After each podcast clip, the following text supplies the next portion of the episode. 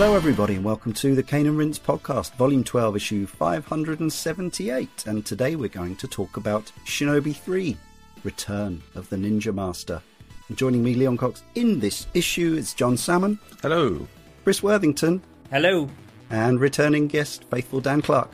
Hello there. And uh, Chris, Jon, and I are the Shinobi 3. Indeed.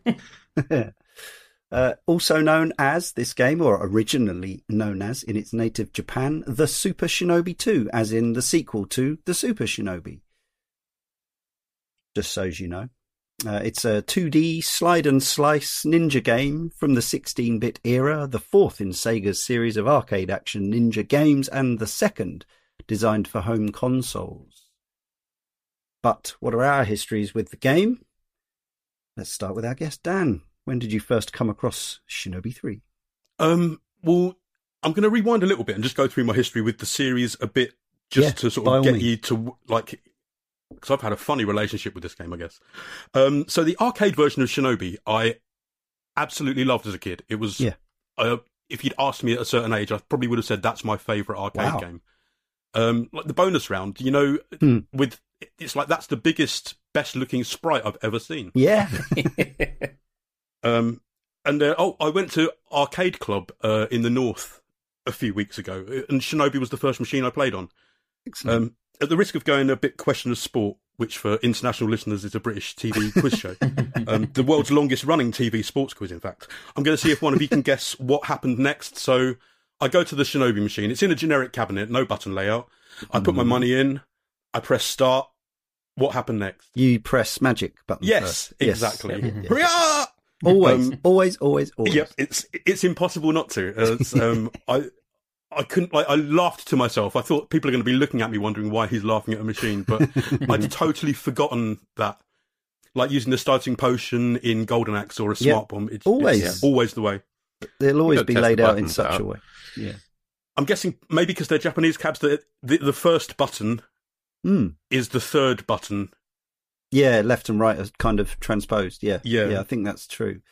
Uh, yes, I also thought you were going to say because uh, since we recorded that Shinobi One show, and even since we recorded our Revenge of Shinobi show, our friend Ben has indeed got the no death run on the original Shinobi. uh, so check out that video on his One Credit Classics channel. Yes, that's right. He didn't die in an entire game of the original Shinobi arcade game. So then I moved on to Revenge of Shinobi, which was my first Mega Drive game after the four that came with it. Yes. Um, now those were Altered Beast, Alex Kidd, Super Hang On, and Super Thunderblade. And Super Mm. Hang On was the only one with its original mode that really had any um, longevity. So I was Yeah. waiting sort of a long time for uh, the Revenge of Shinobi or Super Shinobi yeah. at the time. Um, and then after that, I, I absolutely loved it. And I think Shinobi 3 was probably my most anticipated game for a good while. Um, again, it's the screenshots in the magazines, the reading the little hype pieces and what have you. But then the troubled development and um, all sorts, and the sort of reviews that weren't, and the game being pulled back. I think by the time it launched, with me being 17 and uh, kind of had other things on my mind, you know, I was in, I was in Yeah. a band. Um, we were uh, going to get like music had just become more of a focus. I was so I was only really getting a few games a year, so I didn't get Shinobi three until Mm. at some point in '94. Um, a little what like even though I'd so looked forward to it, I think a combination of life and um, the knowing the trouble build up and knowing it wasn't the the same people that I'd loved who made Yeah. Revenge of Shinobi. Yeah. I know we'll get to all of that later, but um, I think that's where I started off with Shinobi 3 at least. Cool. Uh, and Chris, what about you? It's very, very little history with this. So, th- with, with the other games, I hadn't really played them as a kid, but I had kind of dipped in and out over the years. I have to confess with this one, I've I've always been a little bit lost with where the Shinobi series went after Revenge.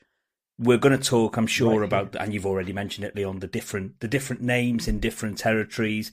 This is the point where I started to get a little bit. Well, which one's which? Does Shadow Dancer come after Revenge? Does you know where does Shinobi Three fit in the whole thing?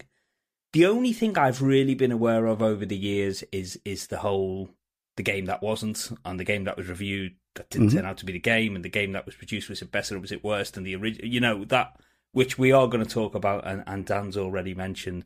So it, it's that legend really that I'm aware of, rather than anything about the game. But when I tell, well, I was telling people over on the Retro Asylum that we were going to be covering some Shinobi games, and I was going to be part of the series. Everyone said, "Oh, wait till you get to Shinobi Three. That's the best Mhm. one. That's the one that you want to play." Right. So I was pretty excited firing up the Switch, which is where I played this. I finally got some use of my Switch Online service after just looking at the pretty little pictures on the dashboard for the Yeah. past 18 months. I, uh, I finally spent some decent amount of time, and I will. Uh, I'll let you know what I think as we go on. But very little history, but plenty of history in the past four or five weeks. Good, good. Jon, any any anything to report? Uh, nothing significant. I think I'm probably coming at this from quite a different angle from the the three of you because I mean I'm not 100 percent sure, but I suspect I'm quite a lot younger than all three of you. Um, uh, so I'm a child of the Mega Drive, basically. Like I think we got our Mega Drive for Christmas, possibly the year that I turned either seven or eight, and it wasn't even that new at that point. Um, so that would have been around the time this came out. Uh, the weird thing is, it's one of those situations again where I don't think we ever actually owned a copy of Shinobi 3 on the Mega Drive, but I know that there were other Shinobi games, and I'm pretty sure that one of them at least was on one of those Mega Games cartridges or some sort of compilation that we had. I mean, I feel like it might have been Shinobi 3 because I know that I did play it. Mm, maybe a later compilation. The the Revenge certainly was on a Mega Games cartridge. Okay, I mean, I I'm might not be, sure Shinobi getting- Three was. Yeah. No, like think so.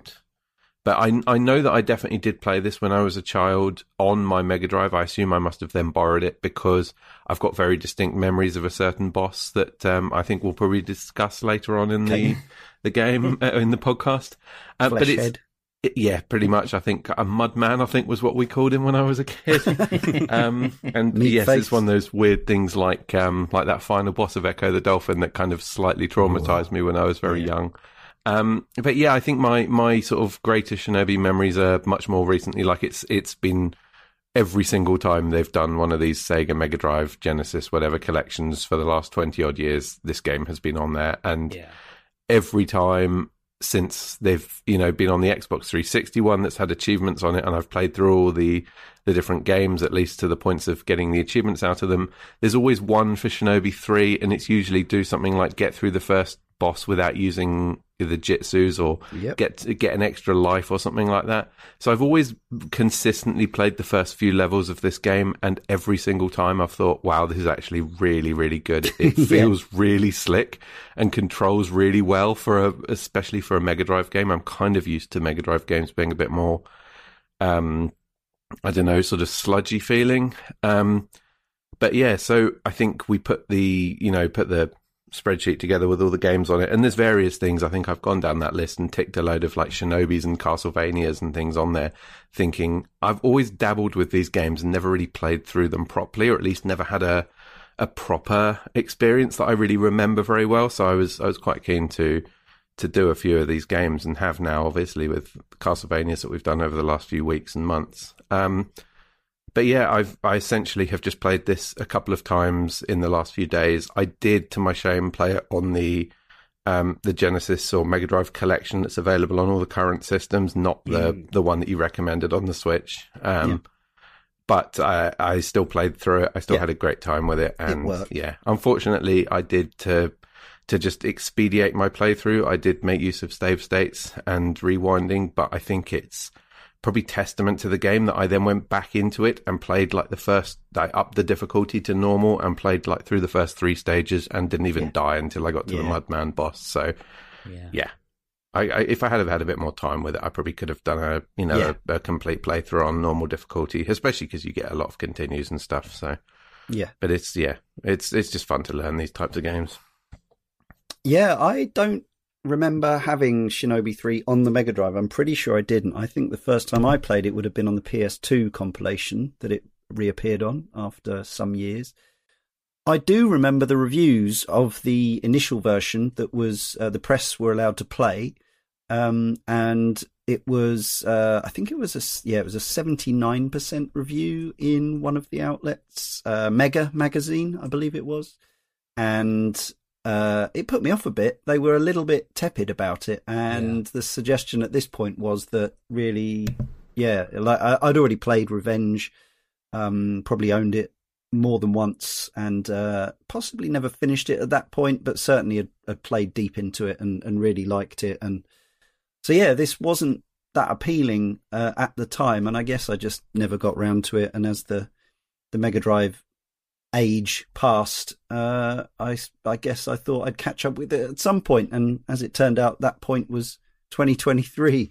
Um, no, I have I have dabbled with the first few levels a number of times over the years on various formats, but this was the first time that I really committed to it. Finally, I actually ended up playing this. I played the Switch version. I actually played mainly the because um, I downloaded the Japanese Mega Drive client from the Japanese eShop. Mm. Um, so you get the Japanese ROM in there. It's not that different. There's a few little minor changes um, to uh, levels and options and things like that. It has a button reconfig, for example, which the West the Western version didn't have for some reason. Um, obviously, you can do it via systems in in, in modern re-releases. Uh, so I played that one, and then uh, I've also been playing the 3D Ages one on the 3DS, which is yeah. the M2 one. Yeah, that's where I've been um, playing it. Yeah, which is uh, which is a really nice version. Great emulation, as you'd expect. Sounds really authentic to the Mega Drive because M2 are really good at that sort of thing. And um, I just actually finally polished that one off this afternoon, um, having owned it since the day it came out, of course.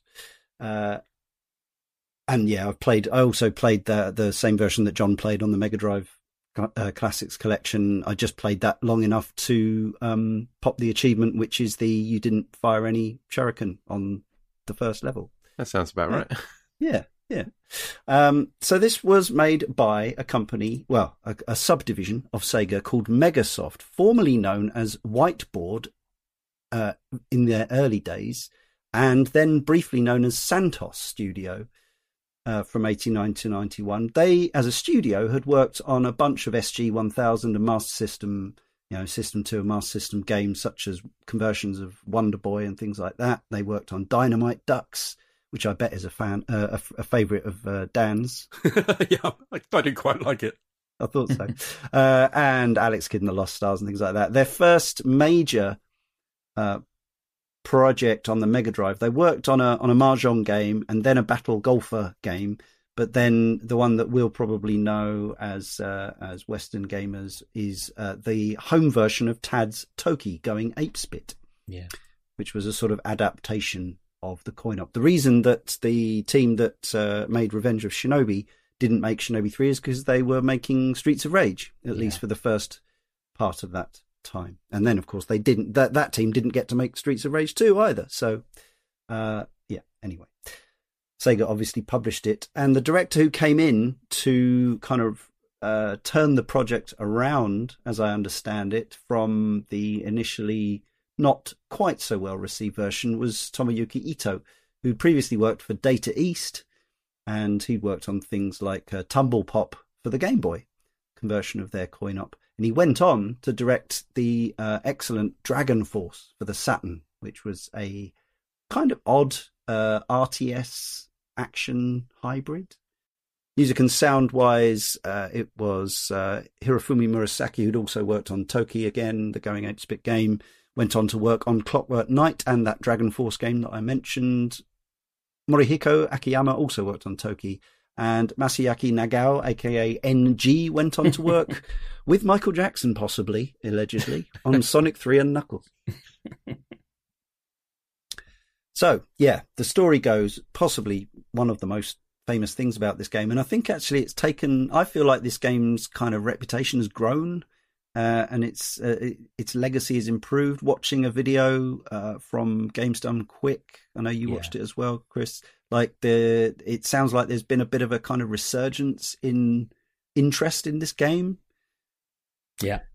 And uh, I think for a long time it was most famous because of this. Uh, as Wikipedia has it, Shinobi 3 was originally set to be released in 1992. Several gaming magazines, including GamePro, Mean Machine, Sega, and C&VG, gave previews and even reviews of the game, showing pictures of levels, enemies, artwork, and special moves which were, were not seen in the final version at all.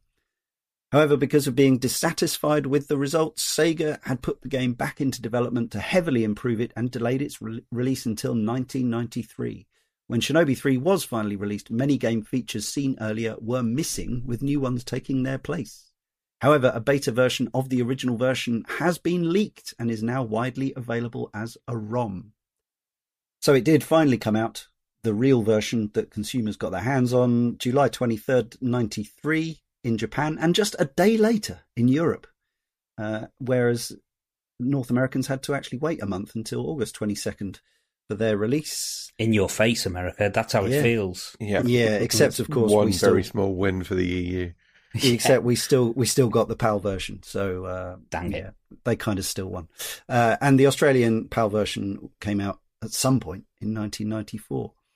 Uh, yeah, there are minimal visual differences between the Western and Japanese versions, such as the transition to the cave in stage one happening earlier. Yeah, it's like a longer run up uh, in one of the versions for whatever reason. Um, the PAL version was partially optimized to play the background music at the correct speed. However, gameplay is still slower compared to NTSC versions. Forcing the game into NTSC mode makes the music play too fast, according to Sega Retro. So yeah, the original reviews included that mega 79%. C&VG gave it 84%. Mean Machines gave it 88%. GameSpot 7 out of 10. Eurogamer 8 out of 10. IGN 8 out of 10. And Megatech gave it a 93% hyper game, but I'm not sure if that was the original version or the later version. Interestingly, Mean Machines were one of the few outlets to re-review the game. Mm. they gave it another double page spread and gave it precisely 1% more than they gave it the first time. That's what Um, 12 months of extra development time will do for Yeah. you. Get you an extra percentage point. I mean, without having played the the beta of, of the original, I can't really, yeah, I can't give an opinion on the comparison. But um, I got the impression that it was, by most people's reckonings, a considerable upgrade, not not a one percent upgrade. But I guess that's what they felt there. User reviews for the game. Not many places to look. I noticed there are only, I think, two user reviews on the Steam version, which is available for 79p by the way. Um, but on Nintendo Life, 250 odd folks have reviewed it and given it a 7.8 out of 10, which is actually even lower than that mega review of the original version. But then it is it is nearly uh, what 30 years later. So yeah, Mr. Ixolite from our forum says seeing this year's podcast schedule made me go through Shadow Dancer Revenge of Shinobi and Shinobi 3 in short order. And Shinobi 3 very much felt like the series having a Castlevania 4 or maybe even a Castlevania Rondo of Blood moment. Mm. And not just because it's a technical leap forward. Everything immediately felt more accessible and cool. Joe Musashi's move set was much faster and flashier with the ability to dash at enemies or drop kicking them in the in the face, making you feel immediately empowered, and the somersault no longer feeling like it had pixel perfect timing. Beyond the more aggressively capable Joe, the game also felt more tuned towards fast paced action through the fun auto scrolling set piece levels. Though my favourite title, my, my favourite little extra coolness addition was the victory snapshot images after defeating each boss. The series' great sense of personality was also retained in said bosses, with the fleshy sewer abomination being the standout for me. Game is also similar to the 16-bit Castlevanias in that it's quite a bit easier than its forebears. However, it's not like the game is devoid of challenge. It just doesn't feel like it's chucking bricks at you from off screen while yelling, Think fast, memorize this brick. Although it literally does do that at one point. Yeah. Ultimately, it had the kind of difficulty where I could beat the final boss fair and square after a couple of failed attempts. Some bosses I would even retry fighting, not in frustration at taking a hit or dying, but because I was confident that I could do better. Shinobi 3 is a gorgeous, action packed ninja roller coaster, and it made me glad I stuck with the series past a rocky first impression from its forebears. We've been following along with the Shinobi legend, of course. Everyone remembers where we were up to with the. I can't wait for the next inci- exciting installment. Well- Previously. In this thrilling sequel to The Revenge of Shinobi, Joe Musashi finds that Neo Zeed, the crime syndicate he believed he'd wiped out two years earlier, is indeed still alive and well. The return of Neo Zeed and its leader, the mysterious Shadow Master, forces Musashi to return from exile and confront the growing evil. As the shinobi, the master of long for- forgotten Oboro ninjutsu, martial arts, Musashi must utilize all his powers to overcome his various enemies. Thanks to his considerable combat skills and special ninjutsu moves, only the shinobi can thwart Neo Zeed and vanquish the Shadow Master. Uh, it's quite familiar stuff. Yeah, checks out. yeah. Throw kunai at bad guys, hit them in face if possible. That's enough. Watch them explode. It's one of the ultimate. The story really doesn't matter games. I mean, that's how I feel about it. I just like to check in with those. I don't know where these um, Shadow Masters have been getting like sludgy sewer abominations and Mecha Godzillas oh. and like weird dragon bird creature things from. This is a, a strange company that uh, that creates all of this. They've always got their fingers in these pies. It's like it's like it's like the ones in Jurassic Park and Resident Evil films, isn't it? They're ju- they're just always meddling with nature in some way because that's how you know they're evil. Can't remember if I've ever said this on a show before, but once we were on holiday in the south of France when I was probably around the age that this game released, actually, and um, there was a barn in the middle of nowhere with Neo Zeed graffitied on the side.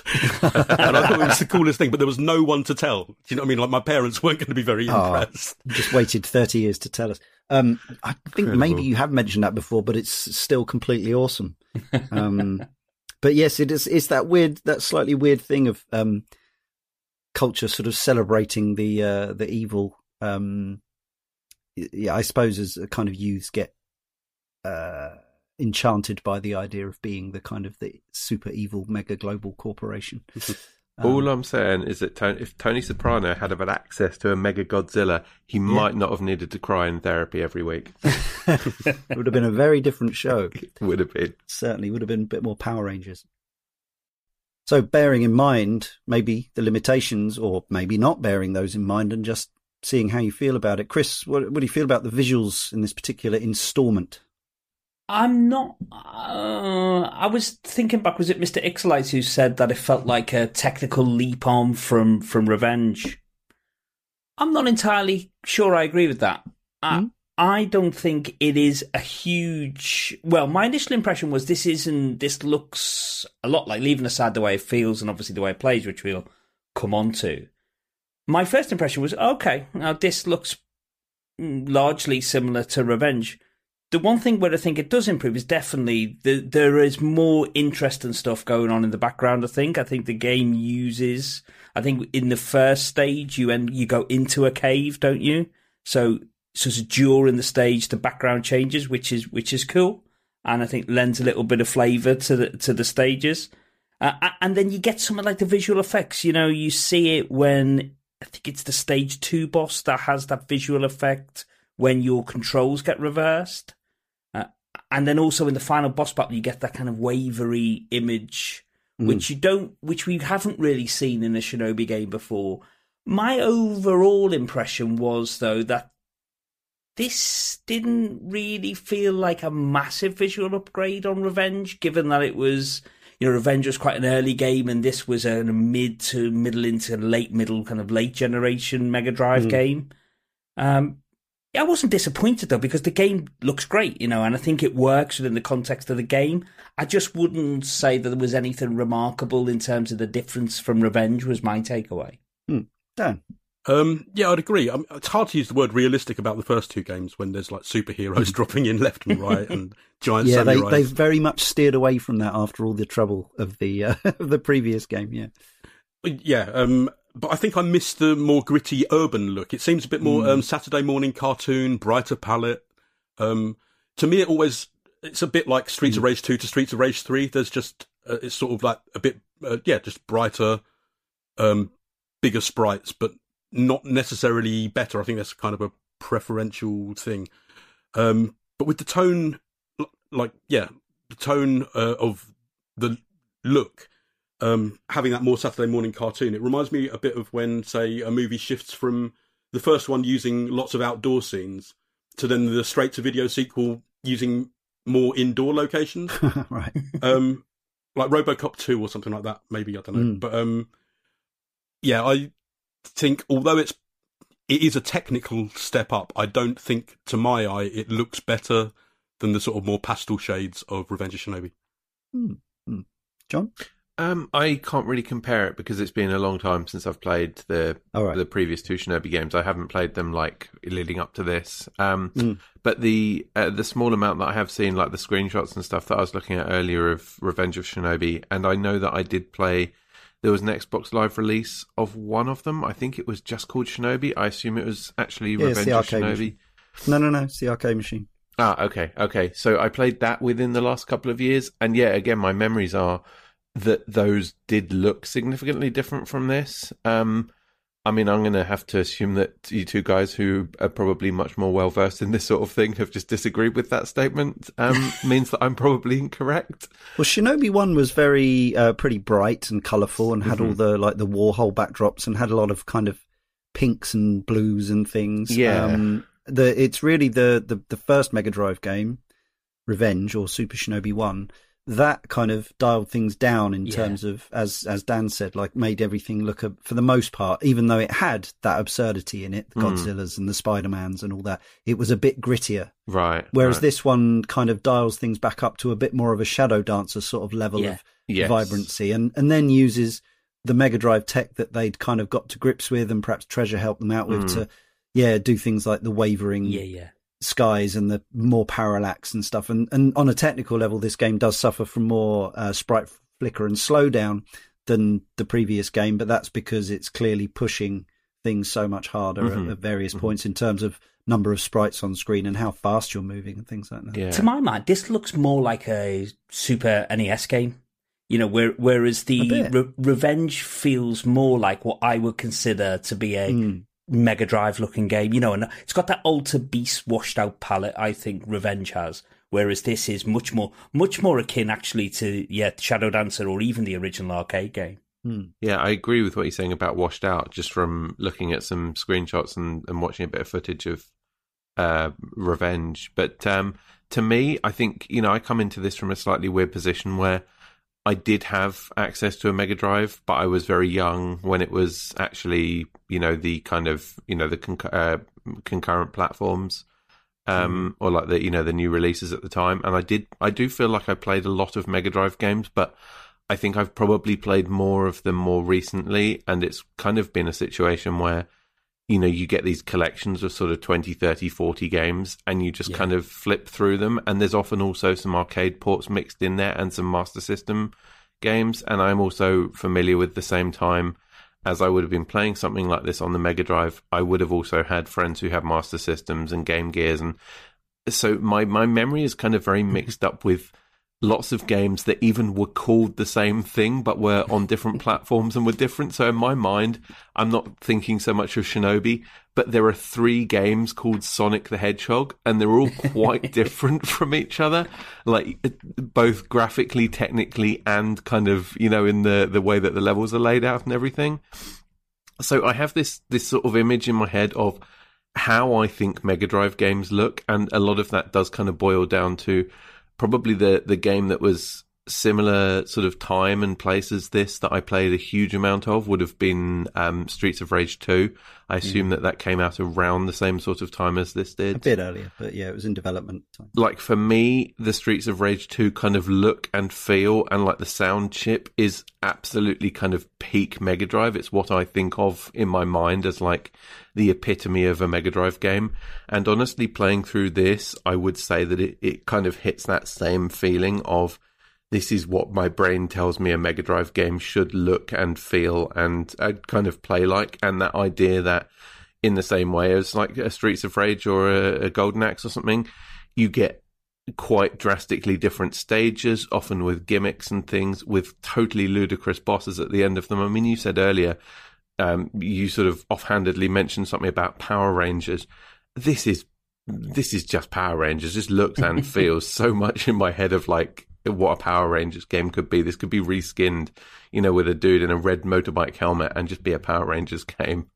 Um, Yeah, I mean, th- this is not a like visually. It's obviously fun and cool, but it's not serious. It's no, really no, not. not serious. at all. Not at all. I mean, it's it's, it's just got sort of surfing in it. Yeah. like you're a surf, you're a rocket surfer Yeah. ninja.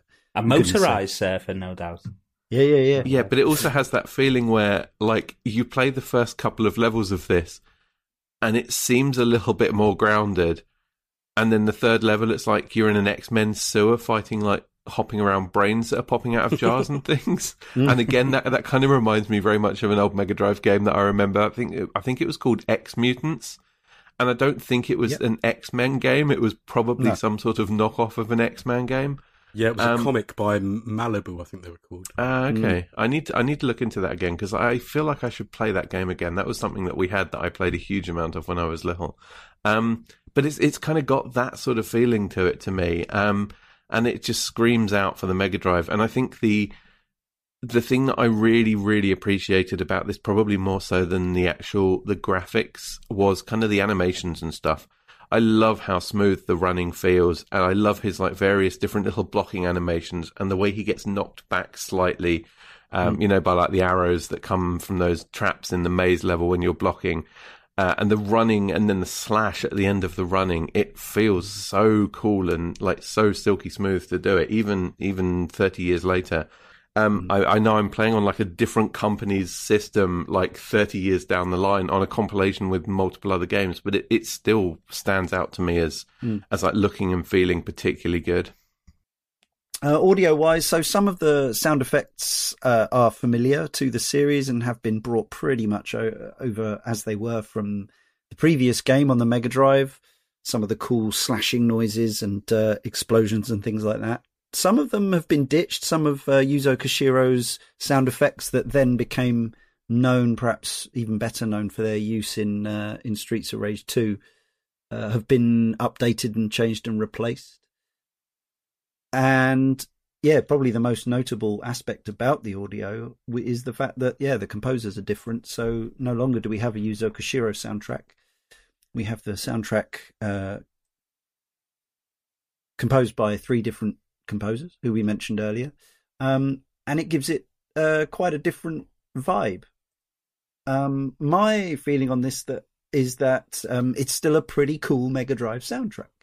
Uh, it's very, very kind of of its. It it it sounds perhaps more kind of overtly like a Mega Drive action game soundtrack of the early mid '90s than Revenge of Shinobi did. But my only shame about it is that I don't think it's quite as memorable as as the previous, or I don't find it quite as memorable as the previous games overall. That said, I think there's some cracking tunes in there. Um, few of the stages are real bops. So yeah, uh, Chris, how did you feel about this? Yeah, so well, I, I posted on our Slack, didn't I, that I Hmm. yeah, a little bit kind of shooting from the hip. I prefer this soundtrack to Revenge, and both you and McKeel said that's nonsense. Yuzo I man, don't come think- on. No, I you didn't. you didn't say that. You'd never say that. but but you did say. But both of you very quickly came back and said, "Oh no, no, we must prefer the second. So. Ah, so this is this is this has been vexing me a little bit. I've been thinking a lot about this and and my my thoughts because I I I do so so right so so so the OST generally I don't think is as consistent as the others, and I think that is there's an obvious reason why, and that's because this has three composers and and the and Revenge in particular has as a Yuzo soundtrack, and it and it's very Yuzo Koshiro. You could you could spot it a mile away. It's got that. 90s kind of early dance music feel to it, you know, Streets of Rage, etc., etc. This is different. So I think it, from because we've played these games in pretty short order and in succession, mm. y- your first reaction is, okay, this feels different. This is different. You know, this sounds different. It gives the game a different feel. Coupled with the different gameplay, I think it just all adds up to a different mm. kind of melting pot. But as I was playing through the game, I'm thinking, yeah, I, you know, this, I do prefer it. I, mm. I would, I find the tracks more memorable. I, I've even got that whirlwind track going round in my head right now. Whereas with the Koshiro tracks in the game, I think they get. I I think it was Ben who said on the on the Revenge episode that it just gets a, a little bit lost in the shuffle. So I then went back and listened to the soundtracks out of the game because I said on that episode I preferred the Revenge soundtrack out of the game hmm. than I do listening to it while I'm playing it. And I, I listened to both soundtracks back to back outside of the game, and strongly preferred the Revenge of Shinobi soundtrack listening ah. to it out of the game. Interesting. I, I then went back and played Revenge of Shinobi and then immediately played Shinobi 3 and strongly preferred the Shinobi 3 soundtrack Ah, during the right. game. whether it's something in the mix, whether it's the compositions just stand out, I don't know. But the music I just find more um, intrinsic to the gameplay and so much more memorable whilst the game is going on with three. But if if you said to me, right, you know, you stick a soundtrack on now, you've got Shinobi 2 mm. in front of you, you you've got Revenge of Shinobi, you've got Shinobi 3 in front of you, I would instantly pick uh, Revenge to put on. Mm. So it's really weird. Mm. I think it just depends on the context yeah. for me. Uh, look, let's get it straight. In my mind, these are both stellar, super 16 bit soundtracks, and I think they're both great. But I think it for me, it just depends on where and, and in what context you're listening to them. Mm. Dan, what about you? Um, I totally agree with uh, with Chris. Well, um, the, so I used to listen to Revenge of Shinobi soundtrack on a cassette on my Walkman. Yes. Do you know what I mean? Which I think Very is cool. an early example of one, and I, I never would have done that with Shinobi 3. So yeah, I think it's the same thing, but an, uh, an earlier mm. analog equivalent of yeah. uh, different contexts. Um, I think the, this is going to sound so specific, but the drums are much splashier on Shinobi 3. Uh, it's just the samples aren't as sort of tight and as, uh, mm-hmm. as well tuned frequency wise as, as, as, the stuff that Koshiro uses. But, um, yeah again, like anything that we say that sounds like a negative about this game, I think is, uh, in the scheme of things, real small nitpicks of a thing. Um, um, I agree with you, Leon, that it's more, uh, a sort of trad, um, sort of jazz funk, that sort of, uh, Thunder Force 3 kind of mm. feel, or, um, is it Zuntaya? Is that the name of Taito's? Zun- Zuntata. Zuntata, mm. that's the one. Um, yeah. but whirlwind in this game. Totally agree with you, Chris. That it gets stuck in my head, and it might be my favourite track from the series. Is that the one on the pipes level with all the? Uh, it's on the second stage. It, it, I think it pops up a couple of times, Leon, but I think the first one is on the second stage, and then I think it might play again when you're jumping up that level, you know, with all the falling rocks. Yeah, oh, this, okay. it yeah, does reuse the track. I oh, think. yeah, I quite like that one. Yeah, my my favourite one is the the one that plays when you're. I, I don't even know what what the stage is called. I can't remember, but you're. It's like it's got a sort of blue sky backdrop, and you're clinging from pipes, and there's jets of steam and stuff like that. Not not the airship. I think that might be Ninja Soul, but I'm not sure. I like it. Sorry, I was just going to say that across all three games, I think it's really interesting that there's definitely a hallmark shinobi sound. Mm. Do you know what I mean? To the um, to the actual composition, I think it is more than anything else. That there are certain sort of phrases and key changes that I guess yeah. are um, maybe lifted from traditional Japanese music mixed with I the sort of so. jazz funk. Um, I would but, guess so. I should say. But I think if you played all three to someone and said that they were by the same person, I don't think anyone would bat an eyelid. Just that they're just using different technology or something. I think Tech, it's quite yeah. interesting that how similar they've ended up when having no real connection.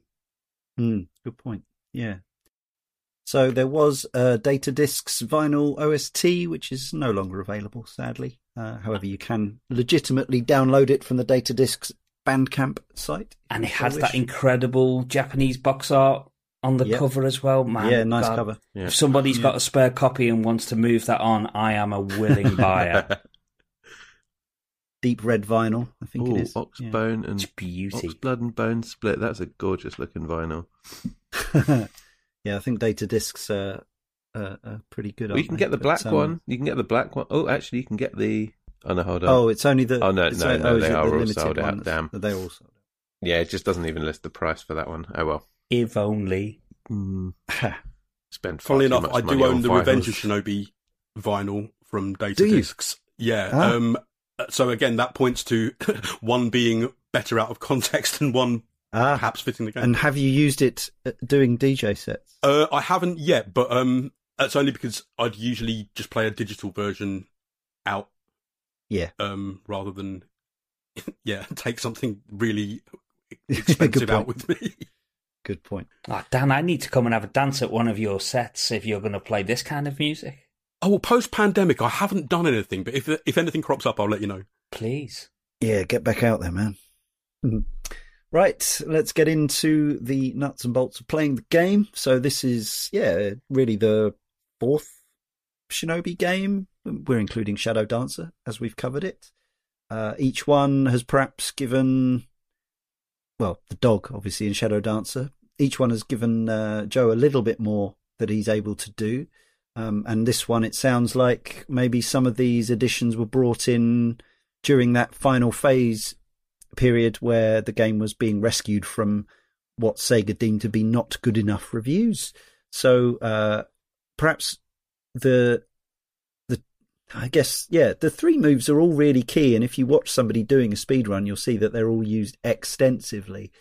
Uh, so you can now block whenever, whereas in Revenge you could only block when you were powered up and it was kind of automatic. Now, if you hold the attack button down after you've used it, you stay in a block, which blocks most things, but not everything. It's surprising Learning. just how much it does block, though. It's pretty even, powerful. Even things that you'd think wouldn't be blockable, it does block them. Yeah, a bunch and of I was the- playing this for ages, not utilizing this block, Oh, yeah. it's Mhm. and it's really the game's really designed around you using it. So yeah, I'm not sure if the game actually tells you at any point that it's there. I presume it's in the manual. Yeah, Same in the I was same going manual. to with say all the other you would have things, but- you would have read the manual on the bus on the way home Would have done. back in If 1993. Yeah, well, yeah. and didn't have the Uh, game. Yeah. So you've got a you've got a run, uh, double tap, sort of golden axe style, I suppose. Um, quick double tap, and most modern fighting games as well have that kind of thing, um, and quite a few brawlers. But you can now conclude your dash with a running slash, which I believe does three hit points worth of damage, which is the same as a powered up Yeah. kunai, And looks unbelievably cool. and looks very cool. and gives you has some iframes as well. Which is, iframes. Yeah, Yeah. That's the key thing. Yes. Um, some, I think, like the final boss will block it. There's a few, or it, it will if you're not, if you don't kind of get it at the right time, if you see what I mean. And there's also a jumping kick, which I know, Chris, you had some issues with early on, but you have now completely mastered, right? Yeah, well, man, I, man, I, I, I was just playing this game like the other Shinobi games and doing it all wrong because I convinced myself that that jumping kick move damaged Joe as well. Huh. So I stopped using it and I was completely wrong. And I played the game tiptoeing round, taking ages to go through the levels, and I could have been looking like a ninja. Yeah.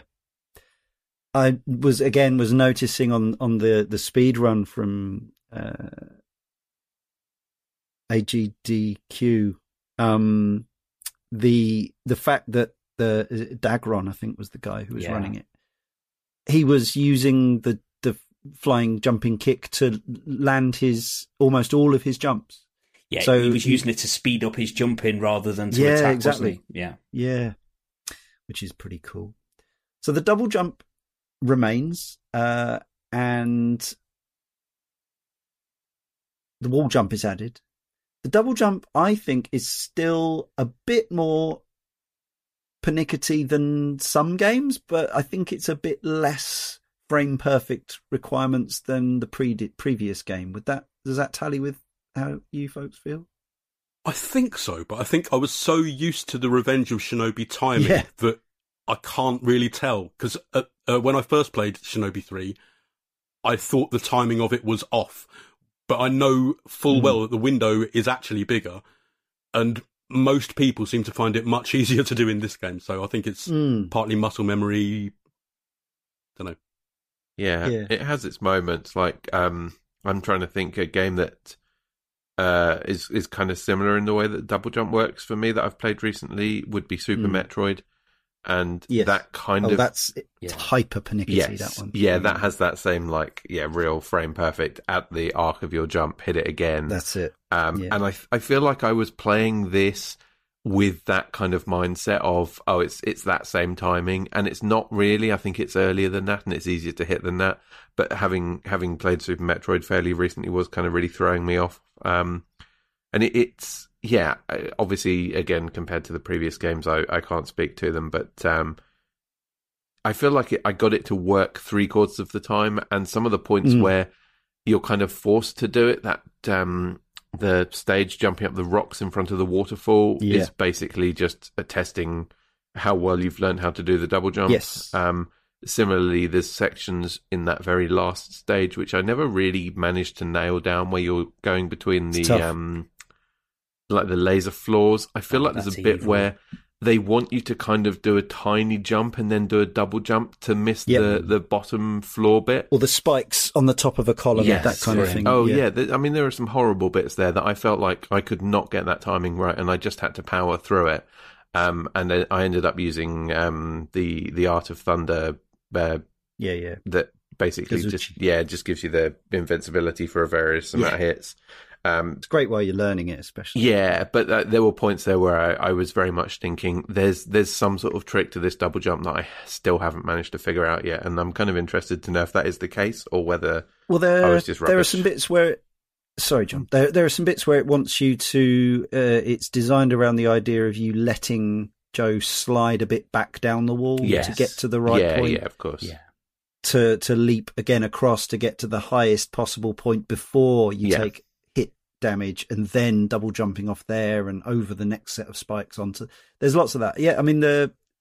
th- This kind of leads into talking about the difficulty curve because I think the game really does have generally a pretty smooth difficulty curve. Although I think there are a couple of stages maybe in the middle which are actually easier, um, like the the sewer one, which actually you can pretty much just run it. yeah. Like, uh, and and the uh, I really like the science lab one with Yeah. all the brains Yes. and the and the mud monsters, but it's so easy. It's weirdly easy. Like I was expecting more challenge, but it it felt more like it was just there for you to feel cool and for it to look cool. I don't Yeah, know. there's so many points, especially in a stage like that, where you can just kind of hang back towards the left of the screen, and you build up the number of um, uh, kunai you've got, and you, you- the enemies just appear, and you can just get them from miles away before they even do anything. There's ones on the Yeah. ceiling there that you can just jump and get them, and they never come anywhere near you. learning where the, le- where their where their things are going to appear is is yeah a, a key part of all the Shinobi games. I think, Yeah. isn't it? It's like basically learning the levels and being proactive rather than reactive is probably the core skill Mm. to each of these games. But there are points where it feels like you actually do have to learn. Yes, I'm going to jump up here, and there's going to be an enemy that comes down from the ceiling as I come onto this screen. But there's also so many points where they just they're just in front of you doing nothing, just waiting for you to throw a, a kunai Yeah, at to them. be popped. Basically, yeah, Yeah, this feels like a game that wants to be played a little bit differently to that, though. I mean, that's the way I played it, Jon. You know, I was, but because th- these the levels don't have timers, so you Yeah. can be really, y- really strategic. And we we spoke on the other Shinobi shows about the strategic level design and how you know if you take your time and you know where everything's learnable.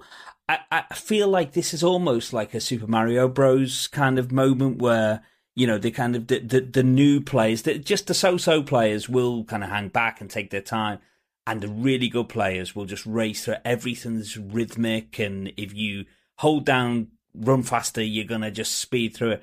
I feel like this game wants to be played like that, but the old Shinobi veterans like us, you know, we're gonna tiptoe around and use the Hmm. kunai and whatnot. yeah. When actually, when you see high level players playing, I mean, they just they're just on the move all the time, and it's Yeah. Mm. something to watch.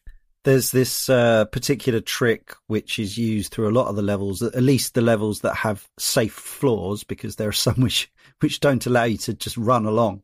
Some of them do, but I think it's where is it you block a bomb damage, Yeah, What's and that? then and that stops you getting knocked back by any enemies for the next however long. while the until you have while to the jump five again? second timer ticks down. Oh, it's while the oh, okay, right, Yeah. that makes sense. Yeah, yeah, that's a funny, funny little glitch that's that was never, you know, probably would have been patched out of a modern game, but I don't think I, I, I know some of the previous versions of, of games like this. We've talked about all the ROM variations, but other than the the Western Japanese versions, I'm not I'm not aware of Yeah, there being sort of you know tweaks and updated versions. I guess because it was again it was relatively late in the Mega Drive's life, so yeah. classic glitch come feature, isn't it? Yeah, and uh, obviously, yes. Again, the kinds of things you'll see on these games uh, in in speed runs and and super plays is uh, there's a lot of gaps in the walls that you wouldn't assume Yeah, that you Yeah. can glitch your way into and cut out large chunks of the level. And yeah, probably almost none of them were deliberate. Uh, they're they're not like you know where you could go behind the scenery in Sonic the Hedgehog because there's some rings there. This is actually where they've the the equivalent in, uh, of 2D equivalent of gaps in the polygons, basically. clipping. Where- yeah, yeah. clipping, yeah. Fun stuff. Um, interestingly, despite what was previewed or reviewed in the earlier version, the team in the end reverted to the exact same for Ninpos as the previous game. Mm. Now they all still have their uses, utility, um, pretty much exactly the same as the previous game. I would say, like the the the Art of Thunder that that protects you from four hits is probably has the most utility across the game. Yeah. I liked I liked the Karyu as well. I tended to. I mean, it looks cool. Well, I mean, it also does a ridiculous amount of damage, especially on easy difficulty. Um, I found that with Mm. most of the bosses, my strategy to kind of get through the levels with as little hassle as possible was to basically save up the um, the magic power until you get to the boss, and then at least um, you know d- damage them a little bit, and then use the Mm. the Karyu on them. Um, there were a handful of stages where there were reasonably well hidden second magic uh, power ups before the end. That yeah, in a lot of cases the bosses on easy you use two of those Karyus on them, you know, between a few other random hits, and that's enough to finish them off. Uh, as far as I noticed, this game didn't have the thing that we kind of. Well, I think I did. I blow your mind, Chris, when we were talking about revenge, that the health bar increased throughout the game. I was looking for that in this one. I don't think it has it, does it? I think didn't it's see it. I don't think so. No, I think it's just this is how much health you have, and it's pretty generous Yeah. with health pickups. I would say Yeah. compared to its predecessor, and maybe maybe extra lives and power ups in general. And kunai, it feels like it's a bit less, uh, as well as it being a, a bit less visually gritty. It's also designed to keep the player having a bit more forward momentum, perhaps than the pre- previous yeah, game. They're quite handy, giving you the power up or the you know the POW power ups as well that give you the extra. I assume it probably upgrades your slashes as well, but certainly upgrades the um the Yeah. kunai throws to quite significantly more than the the base ones. Three times. Yeah, Yeah. Um, I and they that kind of also, like getting a, a health and a, a power right before the boss in a lot of cases made a huge amount of Yeah. difference to those fights. Again, I mainly played the majority of the game on easy, so it might be might be more stingy on the harder difficulties. Um, I, I don't think it is, Jon. I think the only the really. only change between easy and normal is the number of lives. I'm sure. Yeah, I didn't notice it on Mm. normal. I played at least the first three stages on normal and didn't notice it feeling like there were less power ups and stuff. But I wouldn't be No. surprised. Yeah, and on some difficult difficulties, on some variations, you have a limited number of credits, but not on all. So playing the three the three D Ages version, they took a credit they took the credit limit out, and I think possibly added some checkpoints as well. So you don't even necessarily have to restart levels as you continue Mm. and stuff like that. So it's slightly more friendly. Yeah. I was going to ask actually, did rewinding slightly to the the double jump talk, and it's a sort of wider point about uh, you know kind of the way video games have, have developed. Does anyone think thinking about modern uh, platform games, often indie games uh, or games with platforming in that have a double jump, and it's often in terms of when you can execute that double jump, it's like the opposite of Super Metroid in terms of how generous it is. So you can often do a double jump at the very, very bottom of your arc to save yourself from full damage or whatever. Or you can double jump twice at the start of your arc and that will give you some other benefit or enable you to have kind of, you know, almost infinite control in terms of jump fidelity. Um, does anyone think that obviously this game was ba- this this is baked in the way that the double jump works Yeah. in this game is, is baked into it. Does anyone think that the game would be for them improved or made worse by a more contemporary implementation of a double jump? Something that was a bit less kind of oh I've missed it and now I've lost a life because I got the timing two pixels wrong.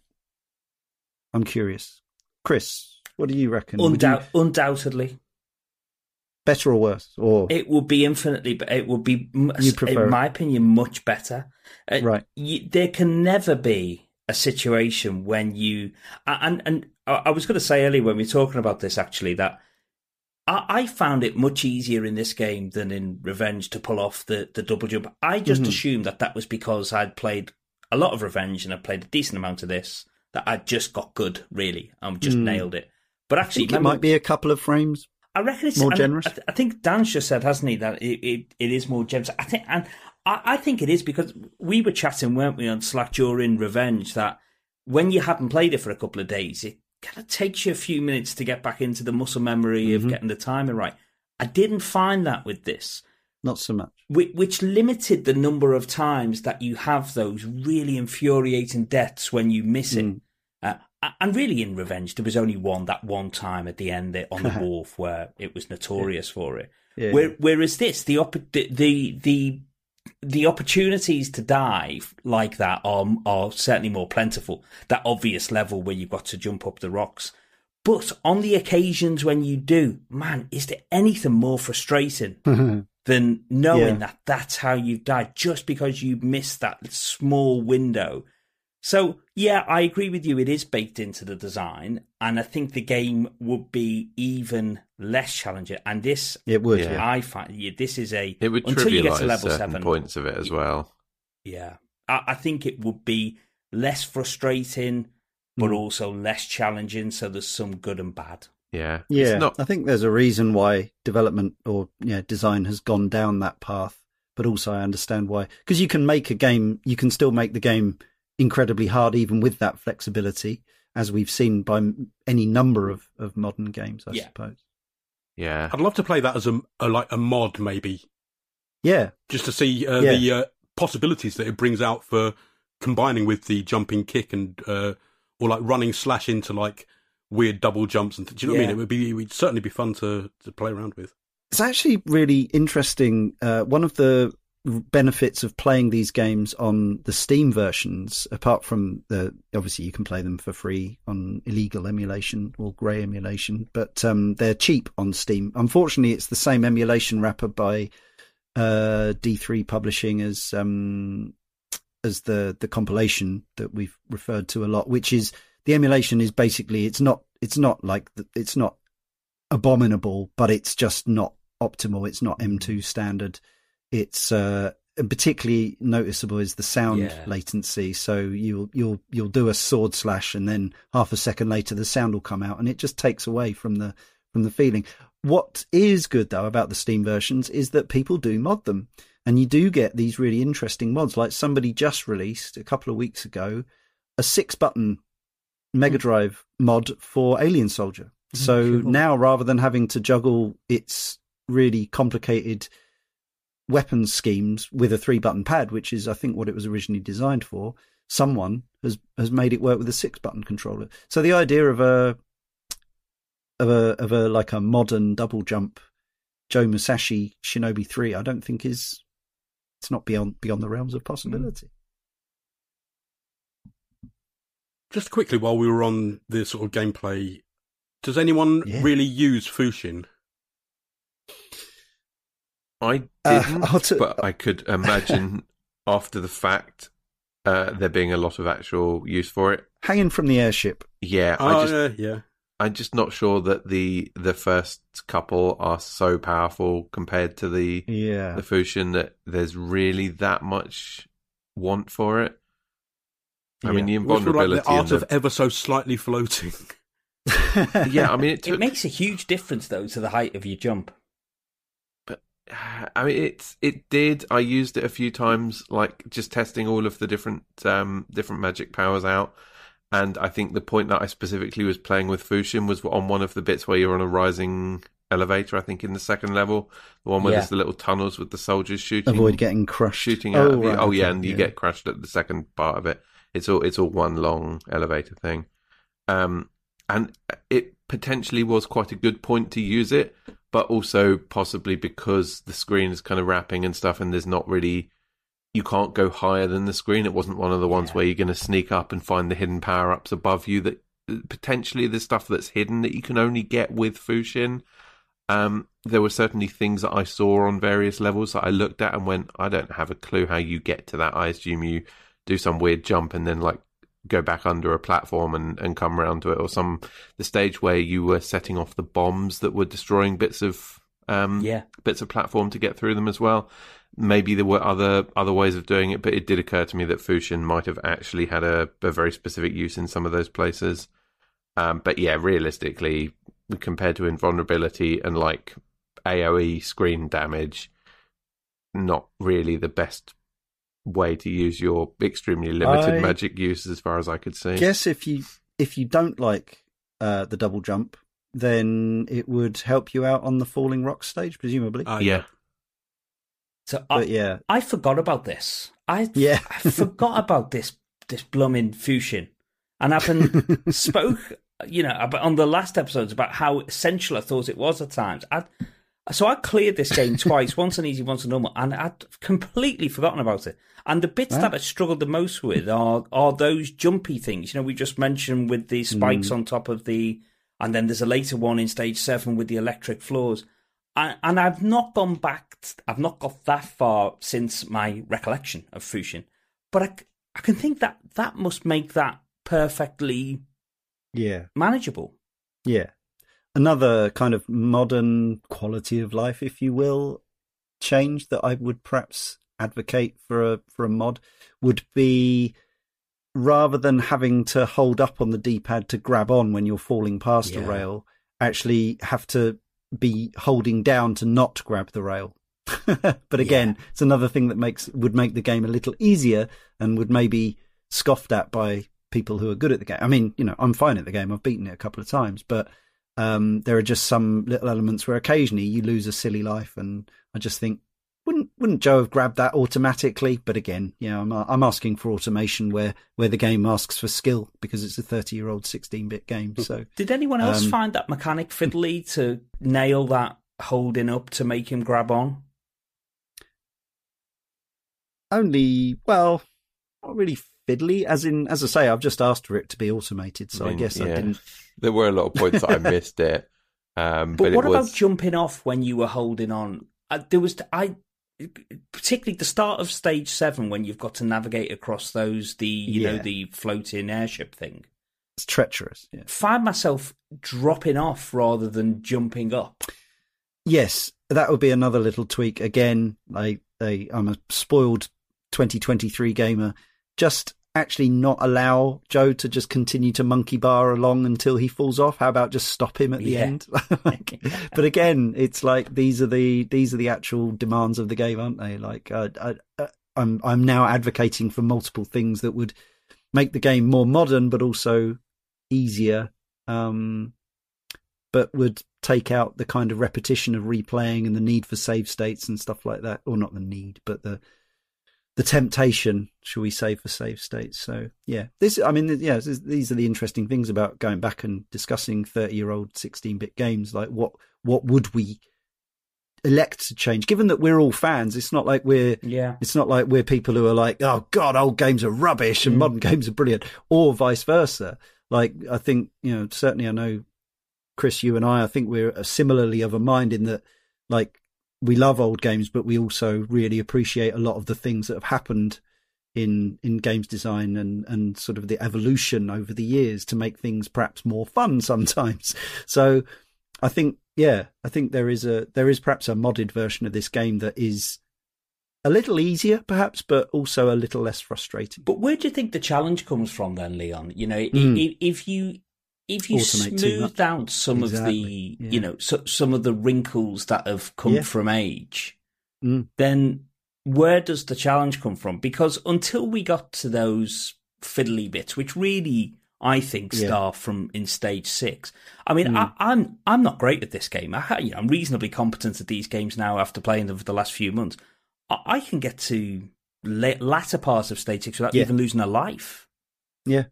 Yeah, no, I mean that's it. You're you're you're absolutely right. And obviously there are, as I say, I think the the 3D Ages version from 10 years ago has a few little mitigations, but doesn't fundamentally alter the the actual mechanics of the gameplay. It just it mitigates around restarts and Yeah. credits and things like that. So they obviously decided that it was important to keep all that stuff in there.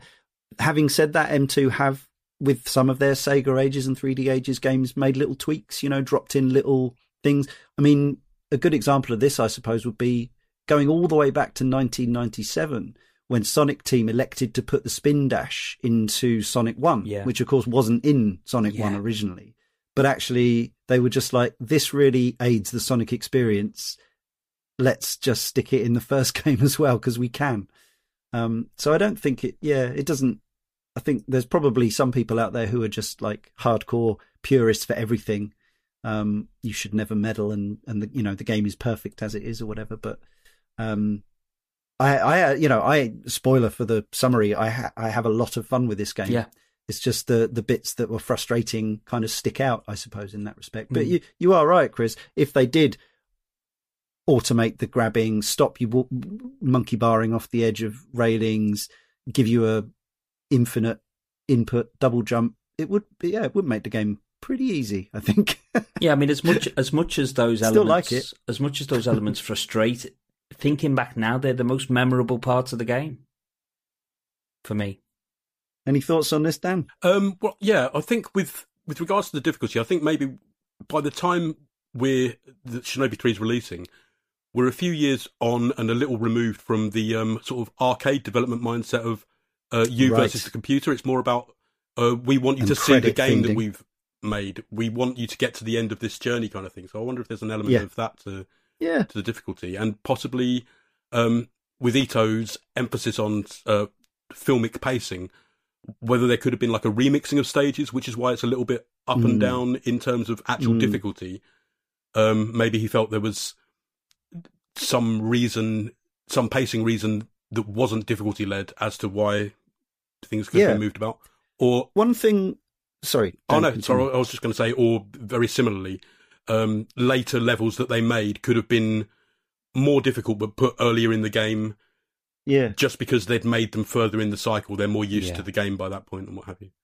one thing I often note when I'm reading developer interviews with, with Japanese developers in particular from uh, from recent times, but also especially from back in the day, is is this you'll often hear them say things like, um, "We were, you know, we wanted to, we always want, we were always conscious of how it made the player feel." Yeah, like and i know that sounds like a really obvious thing but as in i i think it yeah it's probably not so straightforward as the difficulty curve has to be a straight line all the way up. So like they put in those action stages Yeah. the the four scrollers because, and they're not mostly there is one boss that's but the surf boss Yeah, is is, uh, is tough when you don't know what you're doing but like the first the horsey stage is just there to for fun right it's just it's almost trivially easy um in my experience. Uh, even the boss is uh, doesn't take many hits, and and the whole thing is like this is part of the adventure that you're going on. This is not meant to like game over you. This is just meant to be now I'm a ninja on a horse, and this is and this is cool. And then yeah, obviously, um, the challenge has to be in there somewhere. So they throw in this the level towards the end. You know, the uh, stage seven with with its clinging to a airship in the sky. It reminded me there was a game, I think it was the year after this, probably, which was uh, Konami's The Adventures of Batman and Robin Yeah. on the Super Nintendo. That had a hanging from an airship level as well that drove me absolutely insane until I beat it. Um, also, Strider, which at the time we talked about some Of of, the course. frustrations there. Yeah, absolutely. Um, and I, th- I wonder if the airship level, which does eventually transition to being more on the top of an airship o- over gun turrets and things like that, uh, it looks from some of the screenshots of the pre-release version or the unreleased version that maybe it was going to be more of that. But yeah, who knows? Maybe the beta. Maybe the beta tells us. Um, but yeah, what I will say is there, there obviously difficulty of games is subjective, as we know, um, and it can be all over the place. But there, there were definitely some. There were quite a few Mega Drive games that I found. Maybe it's partly because I, you know, really focused on them and played them a lot. Yeah. But some of them were pretty easy. I mean, w- World of Illusion, for example, um, especially after you know we talk about NES hard, the the the the generation before that that I didn't have much experience of at the time, but I was instead playing uncompletable eight and and sixteen bit computer games that were just you know not even tested to be finished a lot of the time. yeah, Um, it was it was fun to be able to yeah, completing World of Illusion on my first go was a little made me a little bit sad because I realised my mum had spent forty five quid, which was a lot of yeah money. it's not no new game for Leon until next Christmas now. I was I was twenty at this point, um, but uh, but also like I I enjoyed that experience of just you know beating something and being able to play through it over and over again, and the amount of times I completed Sonic One and and um, Golden Axe and things like that, and Streets of Rage on the Mega Drive without even batting an eyelid. But I just loved the experience. So I, I my I guess my point with this is that if Shinobi Three had had all those quality of life things that maybe they wouldn't have even thought about because development was where it was 30 years ago, I would have possibly played the game. You know, I didn't have it as it turned out on the Mega Drive, but if I had, the fact that I, it would have been easier to complete wouldn't have stopped me enjoying it and beating it over and over again. Some games are fun to just rebeat and rebeat and rebeat, aren't they? Yeah, I think that's a really good point because the, it, we. I, I managed to get through this game twice and, and barely used any of the new mechanics. In fact, I didn't mm. use any of them other than on the final boss when I realised that if you block his attacks, it's actually doable. Um, yeah. But apart from that, I, I, barely used any of the the Ninpo. I barely used the new mechanics, and I managed to finish it twice. Uh, what this game does do, and I think the point you just made about it being rebeatable and rebeatable and doing it over and over again, it gives you a ton of different ways to do it, and and that yeah. is a difference to the previous Shinobi games, which whilst mm. they were good in their own way and, and, and great at times and, and a lot of fun, pretty rigid, pretty one dimensional you know, there was a way to do it, and if you mastered that way, you you could just go through it over and over again. But it's fairly rigid. Whereas with this, you know, you you could mess around. You could say, right, I'm I'm. It's it's viable not to use kunai, for instance, because you've got all these other yeah. mechanics that gives you give you the option. So it's definitely, I think, a game that not like us. You know, we we play these games. We've got a lot on our plate. We play them once. We get a clear, great tick. Let's move on. If you were playing this and this might be the only game you've had for a few months, I think you could have great fun going through it again and again. And we're just not going to do that. So I think there's probably, you know, we probably may look look look on it less for that because we're not going to engage with those mechanics. But as John said, like he, you know, after he'd finished it in a way that was kind of mitigated, uh, made made easy for himself, he'd enjoyed it enough to go back in and yeah. and and and play it again. And certainly, yeah, I've played I've played this across multiple versions now because having just played it through, even uh, you know, you you start on easy and you maybe you, you know make a save after a, after a tricky point, and then you definitely can get to the point where you're so confident. Um, and yeah, it is. It while Chris is right, you, there are multiple ways to approach. There are also uh, aspects of it which are learnable. Yeah. Um, yeah, I mean, uh, uh, we've talked before about uh, Jay, who's uh, editing this podcast. His modus operandi for nearly all games and has been for a long, long time, is he's very happy to play something on a on whatever the easiest, lowest difficulty is to start with, and he'll just keep going back through it and going one harder each time, which uh, which I quite like. Yeah, it's uh, certainly it's, get you value. Yeah, absolutely. Yeah, everything's sure. legitimate whatever makes you feel the best, I guess. Yeah, and that's I mean that's how I always come to these games um, when we do them for the show. Uh, similarly, I'm sure I've said the same for the like the um, Castlevania Game Boy and NES games and stuff that we've talked about hmm. recently. Mm. Is you know where you've now got all these modern releases of these games that generally do have some sort of like rewind system or save states or something built into it to make it easier than the game would have been originally. I'm very happy to play through a game and kind of see the content of it while using those, you know, those kind of accessibility options that are available to me. Um, but then I do tend to also very much enjoy once I've done it, at least going back for a second time and seeing, okay, now how would this be if I'd actually played it in the, the kind of original the way that it was released. And one thing that really struck me about Shinobi is that you can just in the options menu of the game, you can switch it to easy. You can increase the number of lives. You can increase the number of kunai that it gives yeah. you.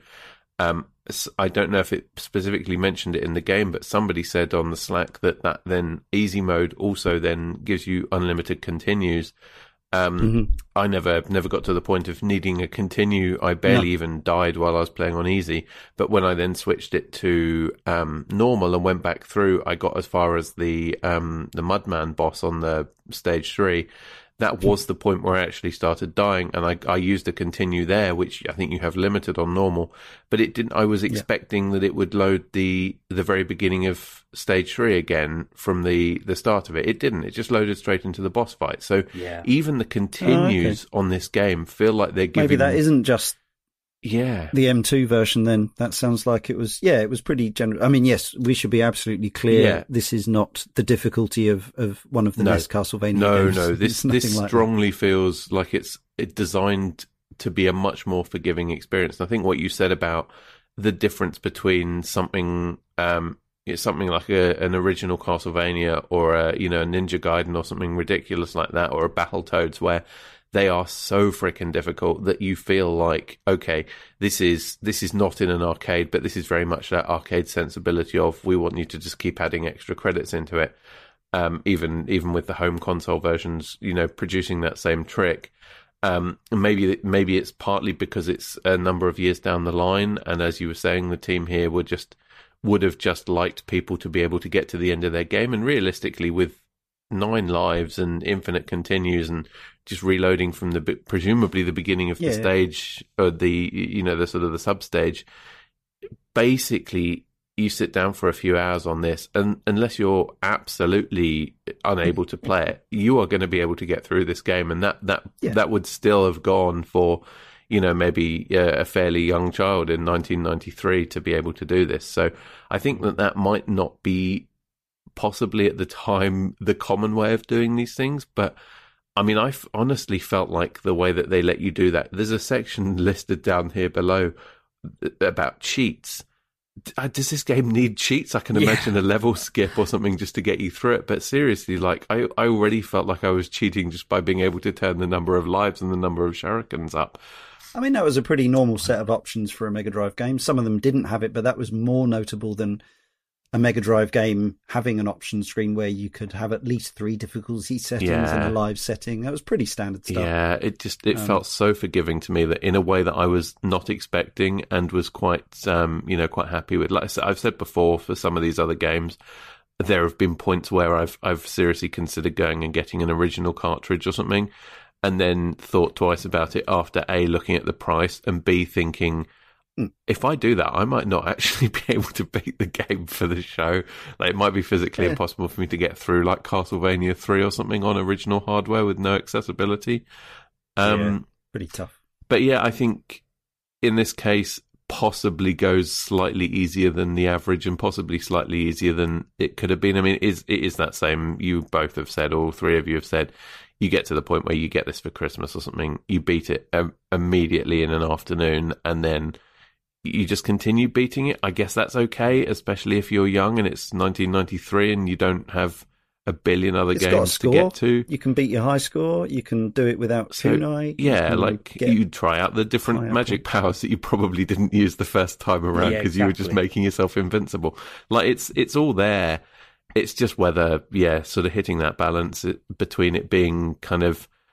Uh, I think, I think honestly, if I had have had this on the console uh, in the day, it would have actually felt like a bit of a revelation that I could actually beat it. And I had a lot of games that I could not beat at that time, and things where they changed the the way the games worked, like Sonic Two.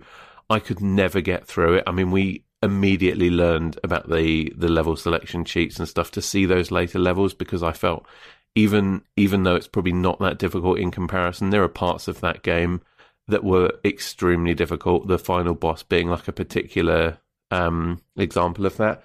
And I think when then Sonic 3 came out the year later, having the fact that it actually saved your progress at the levels instead of you having to start over and over and over again from the very beginning felt like yeah. a revelation. And this would have been one of those like real positives of I can actually beat this game. It's not going to be totally impossible and frustrating forever. Yes. Mm. Yeah. So yeah, just thinking about uh, if anyone's got anything to say on any of the individual uh, stages or bosses, I'm just going to quickly go through and uh, and feel free to jump in if there's anything we haven't yet covered. So we start off in round one, Zeed's Resurrection, which is I guess forest stage, and uh, after you battle waves of assassins with no danger of falling through the floor or anything like that. You face Guard Lobster, a huge mutated samurai. Uh, next up is Secret Entry, which is a weird name for a stage on which you uh, gallop on a not dare I say not especially well drawn horse. it's not the it's not the sleekest looking stallion I've ever ridden in a game. I have to say. I know horses are hard to draw. At least it moves nice and realistically. Yeah, I wonder if there'd been like a Super Nintendo game that had had a horse maybe at some point previously, and it was like, look, we can do a horse too. Hmm. uh, you fight uh, Kage the Jonin, right?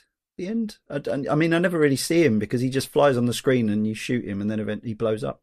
That's the floating like- brain one, right? Yeah. No, no, no. Well, it's- it's like no, a no, no, robot This is the horse.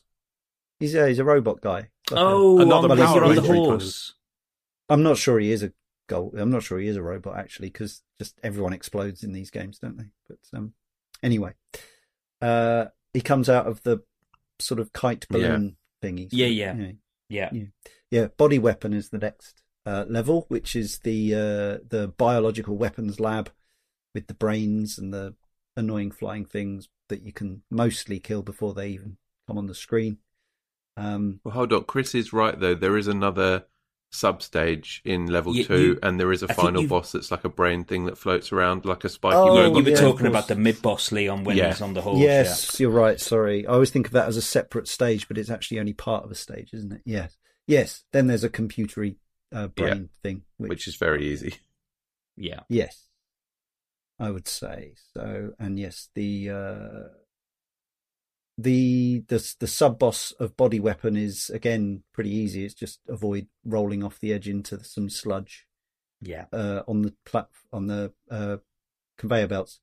Um, but then it's the it, it this is the the under underneath when you drop down into the the sewer, and uh, he's called Hydra, which it isn't really what he looks like. Uh, big fleshy face. And this was um yeah, this was one of those uh aspects of the game that was often used as a, a as a, a an attention grabbing screenshot in the magazine. Yeah. Full on HR Giger, this, isn't it? You know, something straight Type of thing. straight out It's- of the pages. It's like, Still one of the um, most disgusting things I've seen. There's some there's some really good like horrible gory like Super Nintendo Mega Drive style bosses. I mean, I'm thinking of stuff like Splatterhouse bosses and Yeah. um uh the I mean the Ecco the Dolphin thing always freaked me out. It's it's not quite this era, but Mm. then um uh Symphony of the Night was PS1, wasn't it originally? Like that's Yeah. got some extremely similar kind of disgusting bosses as well. So I feel I feel like there's a really Yeah. good like lineup around this era. Stuff with its skin Yeah. missing. the boss is slightly comical as well, though, at the same time as being creepy. Yeah. Yeah. Flaps his hand about in a slightly sort of ineffectual manner. And he's got those weird, like flappy, tenderly teeth as well. uh, Mm. Just Mm. kind of wave around.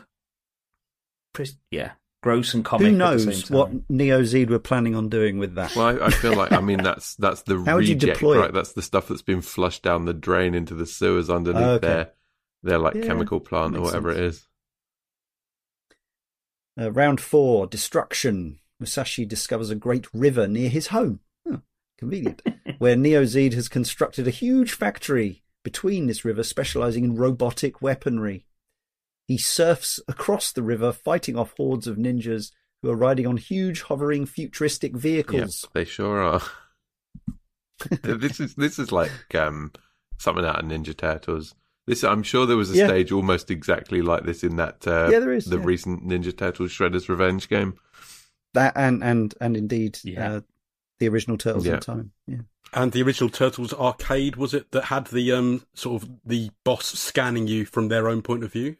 Oh yeah. Yeah, you're That's the. Turtles in Time Oh, okay, one. yeah, yeah, yeah. yeah. Shredder, Shredder in his Oh, yeah, booth, and you have to yeah. throw the enemies Yeah. at, at the uh, towards the screen. Yes. On that note, there's also the first boss of Battletoads is like that, isn't it? You get the boss's POV. Yeah, Yeah. and then did it again in uh, Phantom Hourglass on the DS as well. I don't know why we're talking about that mechanic. It's not in Well, this it, game. I mean, it but- sort of is. There's the well, kind of, Yeah. because there's the bit in the Mudman um, stage where you're running along and Oh, yeah, yeah, you're being okay. chased. you do see him in the background, There's a lock-on but it does kind Yeah. of feel like it's from his perspective, sort of, with the lock on on the screen. Fair enough. Well, I think it's meant to be him targeting you, isn't it? But yeah, it's Yeah, not. Quite, it's not from his yeah. perspective, but it's a very similar thing. Yeah, I wonder if that could have been added late as a sort of treasure um, recommendation again. It seems like quite a treasury thing to be in it there. really does. Yeah, yeah. you're It's right. also weird, uh, just a, a one-off thing that they do in the one stage, and then never never use that thing where you see the boss again. Yeah. But I mean, this, this game is kind of full of like little one-off things. So Yeah. it keeps you moving. Um, which I also wonder, go, going back to Ito's comments about the the wall of fire, round five, electric demon, which is where you've got this, you know, hellscape looking, uh, burning inferno. I'm actually now wondering, maybe there is a wall of fire which comes on like Rainbow Island style if you dilly dally. Like maybe you, there is a timer that's watching you through this level that I've never seen or none of us has ever it, seen. it doesn't now- ring a bell for me. Yeah. No, I move I'm- really I'm- slowly through these levels and I haven't Okay. seen it. Yeah, okay. Maybe it's maybe it's just uh, he just wanted to sow the seed of doubt in your mind. yeah, maybe. But yeah, I was, uh, that would kind of make sense if it was like yeah, the, the Rainbow Islands idea that it only starts to play a part if you if you dawdle. But sounds like maybe it's just not there, even though maybe that was the original intention. Um, it would have it would have made sense after Mm. the the lock on thing that kind of keeps you moving Yeah. through the previous level. Anyway, um, another fairly so you got a kind of mech mech uh guard halfway through this level, which uh, is fairly straightforward human height thing. Um, but then you have Mecha Godzilla, which is um, perhaps the closest thing in this game to the copyright infringing shenanigans of the previous game. Um, and this boss was a was a bit of a pain until I remembered or learned or reread about the block mechanic, which makes all the difference. Because without block, this boss is a is a hellscape.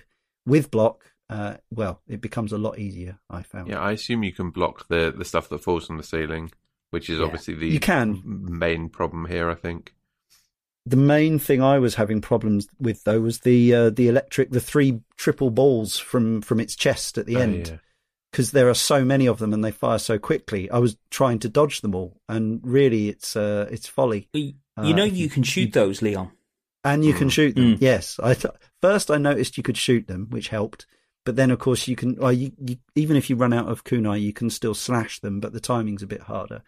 But once I learned you can block, you don't even have to move. Once you once you've learned to block, you just crouch right next to its chest Yeah. and Slash away. block, block, block, slash. Mm. Yeah, Yeah, it's the bits falling from the bits falling from the ceiling or wherever they're falling from. it's a bit unfair, isn't and it? whatever they are. That they're they're RNG generated as well in the sense that they're never they're not it's not a learnable Yeah. pattern. Yeah, it's disappointing a little bit when I got to this because I think we, we were talking on the Slack, weren't we? And you said it, Mm. it. It's the first bit, and probably the first bit in the whole of the franchise, actually, which feels unfair. You know, there's no way you can learn it, and and yes, you Mm. can negate a lot of it by blocking, but you've got to then be super patient and be good at dodging his his fire breath. But it's it's done. It's that coupled with the knockback, and when you get hit by one, and then you Yeah. knock back, and then you're in a and and not ideal position, which means that you get hit by another attack it was the first way I got really, really frustrated until I managed to just, and even now I just, Yeah. I just feel to bulldoze my way through it. It was notable that on the speedrun video we looked at, Yeah, that was that they actually commented on that being like one of the the points that your run can come a cropper because of the the random element. well, he lost a life, didn't he? The guy, the guy who was playing Yeah. it, which which is the first time he did. Yeah, yeah. Uh, so then there's the canyon. Is that right? The, the is it the the rock, falling rocks? Yes, this point traps. It's some kind of trap. Um, that's the first half of this level. Um, and there's a, a boss, which again, other than the possibility of getting your traditional knockback style plummet death, not too hard. I wouldn't have said the mid boss here. Just crouch and block a lot. very Until he- very cool graphically, the way it kind of Mm. sort of vaporizes and then rematerializes. Hmm. And then there is the traditional now. maze level. Uh, and overall, I found this one less kind of frustrating and confusing than the predecessor games, but still has its moments. There's a lot of climbing up boxes that are easily smashed by mistake and Yeah. getting uh, knocked out of the air by the floating bat ninja guys. And there's also a, I think, one possible, in my opinion, misstep visually here, which is this level is has got this kind of um, not very convincing sort of stylized mist effect in front of Yeah. it, which uh, which obviously there's no transparencies, color math style on the Mega Drive, so you've just got this kind of slightly irritating checkered mesh, Mm. which kind of gets in the way. Not a big fan. Yeah, it's fine though, isn't it? I mean, compared to compared to the abomination that was in Revenge, this is Yeah, it's- this is it's more logical. Like it feels like you know the doors. Y- You are still presented with options of doors, some of which will take you back.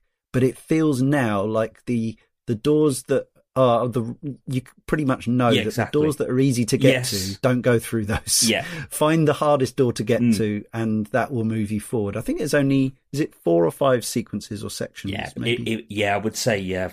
I wouldn't say not even as many as five. Yeah, maybe three or four. Yeah. Mm. And I mean, the plus side for this, for I found, was by being stupid and not, uh, you know, not figuring out the the maze very well. You can build up a heck of a lot of um of kunai on this. I mean, I ended up Yes. with something like four hundred throughout the entire final level, thanks to this. Yeah. That's it. There's actually one room where you can, if you don't want to climb to the door, you can just keep going Yeah. through and smashing Yeah. five boxes and collecting all the stuff. yeah, that's it. And then the final confrontation, we've talked about the hanging from the airship, which um, is, yeah, I'd, I'd, I'd say it's definitely the most demanding Hmm. section up to that point. And then the subsequent level is also, yeah, I mean, they saved the hardest level for last, which is kind of what you'd expect. Don't you find though some of these stages, and that second half of stage seven is a good example where they're almost like puzzle platform levels. Yeah, Mhm. There's a few levels in this game where there aren't any enemies at all. Like the one I think um, Jon, you mentioned it earlier, the one where you have to use the bombs to destroy platforms, Oh, yeah. then that opens a way to through the level. It reminded me almost of something like Pushover, you know, or something puzzle platformy. Mm. Right. Yeah. I really enjoyed those levels. Yeah, yeah. I mean, there's a certain kind of uncompromisingness to them. They, they, those are the levels where you have to learn. There, there isn't really that much scope for No. improvisation. Yeah. True. It's, it's like you need to when when that little platform slides into the electric wall, you got to jump off it at this point Yeah. and land on it at this point. Otherwise, you're going to take a Hmm. hit. Yeah.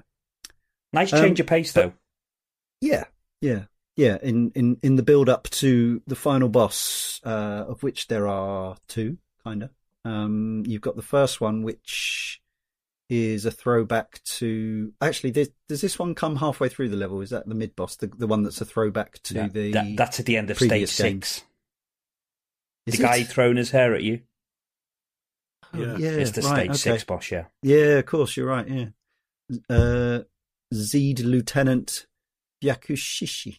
Apparently, I didn't know that. Yeah, for some reason, I kind of in my head he's at the end because he was in the previous game, but no. Um, so, is there a halfway boss in? I don't the think there is. level? I don't I think remember you just anything. have two long sub stages and then into the That's boss. it. Right. Yeah, and then the final boss is a kind of like a hyped up robotic version Yeah. of you. Basically, is that that's the, the sort of Yeah, I wanted it. the I was watching showdown. this. This guy does this dragon punch thing, thinking, "Can I do Yeah. this? Have I got an uppercut that No. I can somehow do if I press the right button combination?" I wish. Mm, That would Shame. be cool. Yeah, someone was saying, uh, I think it was the Sega Lord X YouTube review was saying that he found it disappointing that there was no extra peril like in the previous game with, with when you've got Joe's missus being crushed under a ceiling.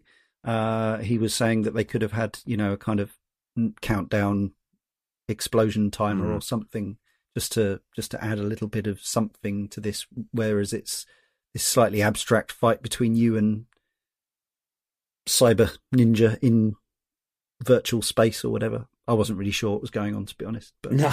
eventually, eventually, I realised that you can use the uh, the Super Smash uh, magic on you because if you've got any lives left, you won't need them after this. So. No, that's true. Yeah. I reckon I died on this boss 25 times.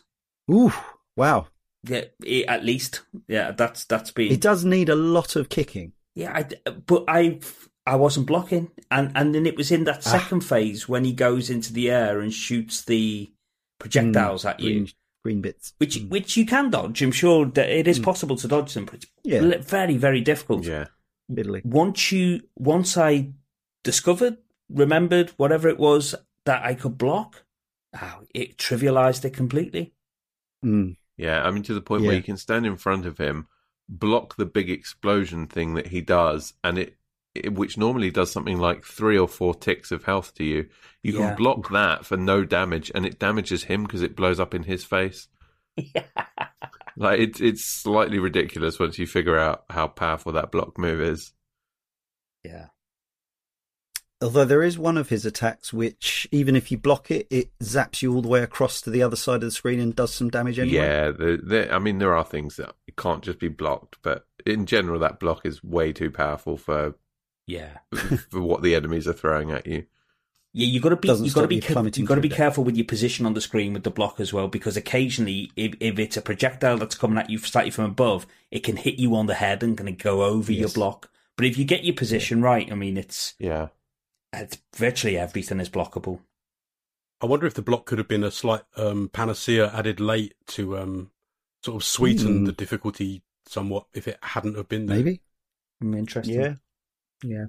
Yeah. Is there any way of you can't if you if you hold kunai and you want to block, you have to fire a kunai out, right? There's no way of not.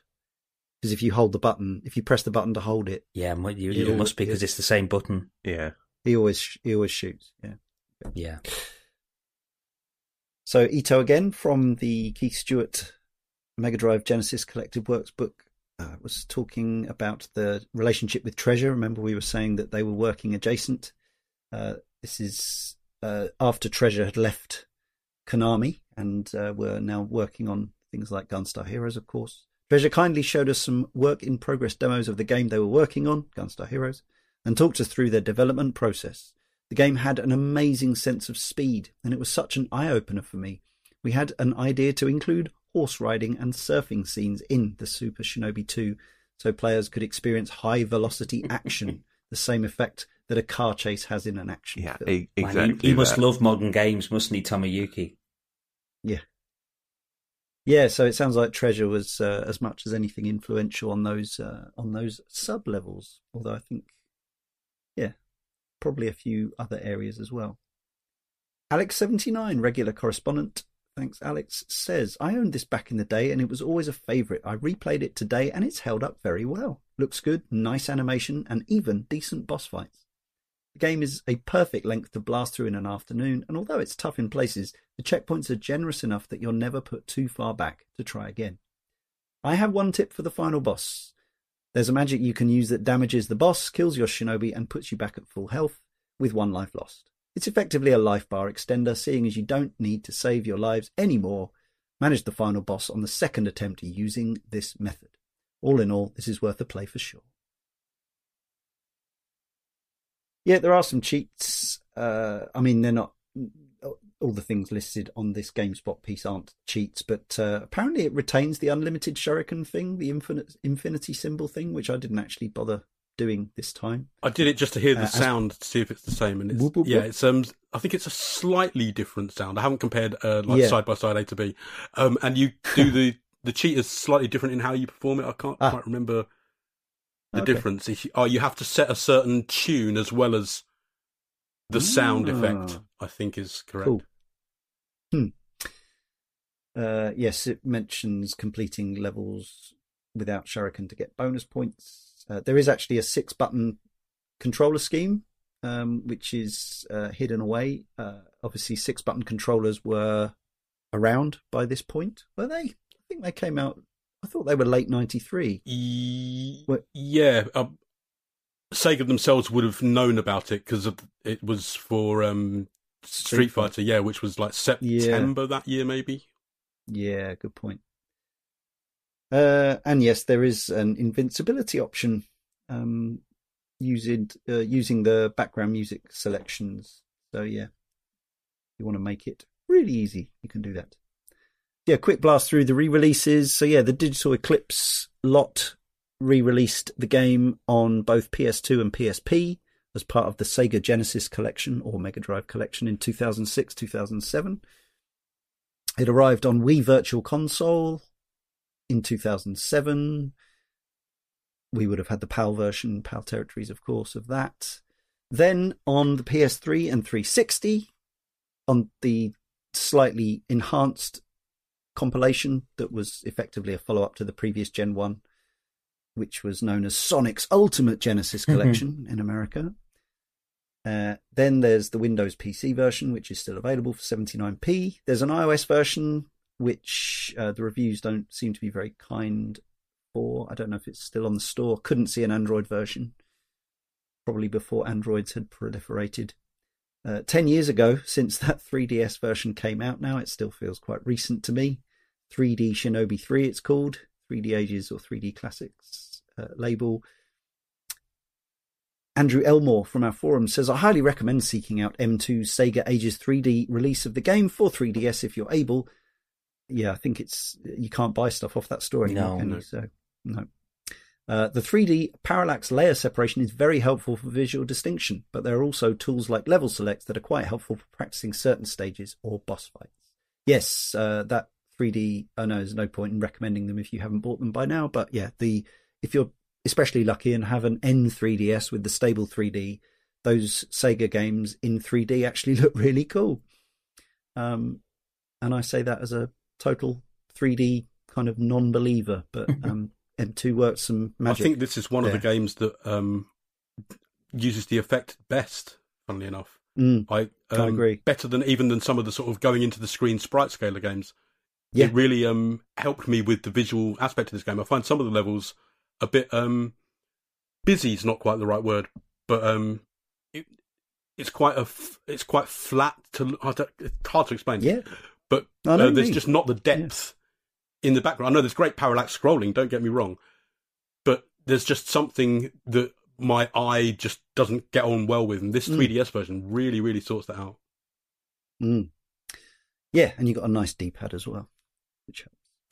Uh, yeah, there's that uh, collection that we always end up mentioning because it's got so many games on it: the Genesis Classics, Mega Drive Classics for uh, PS4, Xbox One, Linux, Mac, Switch from D3T Limited, that's now five years old itself. Shinobi 3 was also on the first Mega Drive Mini. And as we've said, is part of the Nintendo Switch Online Plus expansion pack for Mega Drive 2021. There's also a NES version. it's not official. By uh, it's over 10 years ago by a team called Super Game and it's more of a, a loose adaptation than a direct conversion. But for some reason, somebody decided that it was a good idea to convert the Super Shinobi 2 to the NES and call it the Super Shinobi. Don't you love things like this? This probably took someone years. Oh yeah, yeah, completely mad. It looks pretty impressive for an NES game. I don't know how well it runs, yeah. uh, but um, I guess that's still out there somewhere if you know where to look and have a NES emulator. Andrew Elmore from our forum says, I have a running list of my favourite examples of expertly tuned action games, and whenever I'm considering a game for that list, Shinobi 3 for the Genesis or Mega Drive is the first measuring stick that comes to mind. That's not necessarily intentional, it just happens to have occupied that space in my mind for some years now. It's in a hallowed pantheon, alongside God Hand, Ninja Gaiden Black, Castlevania Rondo of Blood, and a few other entries that occupy a similar place in my heart and mind. I love the detailed pixel artwork, maximizing the Mega Drive's color palette. I love the music, some of the most intricate FM synth work to come out of Sega in that era. I love the breadth of verbs at the player's disposal at any given moment, and the demands the game makes of your attention and reflexes in order to properly execute those verbs. I love the journey the game takes through increasingly ridiculous locales I love the shmup style body horror boss designs. I love learning their patterns and the satisfaction of pulling off a clean stage. I could go on and on, but at the end of the day, the thing I love most about Shinobi 3 is how it feels in the hands. The game has immensely satisfying kinesthetics, even compared to its contemporaries, which is a high bar to clear, in my opinion. Playing Shinobi 3 is like cracking a glow stick and twisting a bundle of bubble wrap. It has such an excellent sense of friction. It is indeed a difficult game, of course, but overall I've had much less issue with Shinobi 3 than I have with Revenge or Shadow Dancer. Shinobi 3 seems like a game that's much more interested in, in seeing you overcome difficult challenges rather than trying to eat your credits. I think this is a masterfully crafted work that serves as an excellent standard. I respect it and I love it dearly. It's a game well worthy of intricate study. You got to stop wow. putting some of these community correspondents in right before the ending, where they're just totally going to steal our lunch for the yeah. I was thinking exactly the same thing. Yeah. Uh, summary. Listen to what Andrew just said. Yeah. Um, one three-word review, and again, which this speaks a little bit to what Chris was saying about the lack of kind of talk about Shinobi 3 in the Retro Asylum Discord. We only received one three word review, which is an unusually small amount uh, across both Twitter and threads. But follow us there anyway and join in if you want to in future. But it was uh, it was Mr. Ixolite, in fact, who said Joe Musashi Unleashed, which I think is quite nice mm. and appropriate. Uh, well, Jon, you've asked for it now. You've got to go straight after ah, Andrew. Sure. Okay. Summarize. Okay. um, well, A, obviously listen to what Andrew said. He's a very uh, well spoken and uh, intelligent man. So uh, yes, just just copy. It's not him. a pseudonym of yours. No, no, I wish. I'm uh, fairly sure that he works at Bungie, so I, I, will trade places with him if he likes. And he he does. He you're plays, right. Actually, um, yeah. like shoegaze on a guitar or a bass as well. So a lot of things that I have huh. Uh, about him that I like. So um, cool. yes, uh, I really, really enjoyed playing this. It is definitely one of these games that I played when I was really, really young. Probably loved it then, but you know, it's 30 years. I can't remember what happened 30 days ago, let alone 30 years. So, I mean, my, my main memories of that time are being freaked out by the, by the Mudman boss. So that's, that's my kind of enduring legacy. Um, I can't remember if I ever actually beat that thing, but it was pretty good fun, uh, earlier, you know, kicking him back into his like rotting sludge pile that he come out of. Um, I think there's a there's a lot here that just um, just kind of plays really nicely. I love all the little the animations and the smoothness of it. I really like the the kind of the varied um, uh, not exactly powers, but you know the move set that you've got with the running and slashing, and the the fact that you know you get close up to enemies and slash them, but if you're further away, you you chuck a, a kunai at them. Um, I liked playing around with the different magics, although they're you know arguably certain less useful than others. But um, yeah, overall, I think just for like a, a kind of a, something that you can sit down and play, especially if you're you know you're happy to use save states and stuff. Very easily get through it in like maybe an hour and a half, even fairly casually. Um, or just whack it on easy and whack the lives up, and you have unlimited continues and just just learn it. And it might take you a few hours to get through, but it's it's like super um is super available for any sort of skill level to get through. And you know, obviously, being a you know one of these Mega Drive re-released on various different systems things it's like if you own any of the current consoles or a pc or any of the previous gen consoles there's some way that you can play this and you know slightly dodgy sound effects on the um the recent sega Ultimate Collection or whatever it's actually called, Sega Classics Collection, with withstanding or notwithstanding. Um, I assume that all the ports are, you know, play nicely and are, are cheap as chips as well. So, um, especially if uh, you've got interest in the previous games, which are also variably just chucked onto those um, those same compilations. So, like, super low bar to entry for both actually getting hold of this thing and and playing through it as well, and like I say, for my money, it's like nice and quick and satisfying and plays nicely, is varied enough to keep you entertained for a couple of hours without any trouble. So definitely recommend it. Thanks, Jon. Christopher. Something about Shinobi 3 that makes me twitch a little bit. I really enjoy playing the game. And I would, haven't considered myself a fan now of the Shinobi series I haven't felt more like I'm living out my ninja fantasy than when I'm playing Shinobi 3. It's the only game really that we've played, I think, in the series so far where Joe Musashi actually f- can feel like a ninja in your hands and you can do things which you think a ninja would do rather than some geriatric old man throwing uh, shooting stars around. It's bright, it's breezy, it's well paced, it's got some great level design, it's got some great music and great pixel art and great bosses. But it, there's something disposable about it. And it maybe it is in the lack of challenge. In fact, for me, it is in the lack of challenge. Despite what Andrew Elmore says in his, his brilliantly erudite and succinct uh, summary, I think there's a lack of friction to the game. And I think for me, it makes it the least memorable of the four games that we've played so far. I completely agree with Jon. I mean, the, the barrier to entry is so low, and there is there is a couple of hours fun to be had here. And I'm sure if you are someone like Andrew who really loves it, there is clearly because he and others have had it, there is a lot more fun. You can go back through, you can set yourself challenges, you can check out the mechanics, but the mechanics are, despite there being lots of verbs to use, most of them are inessential if you just want to see the content.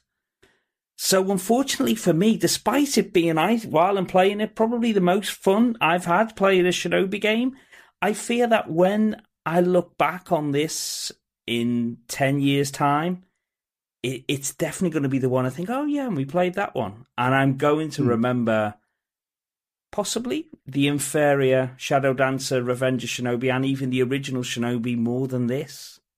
Hmm.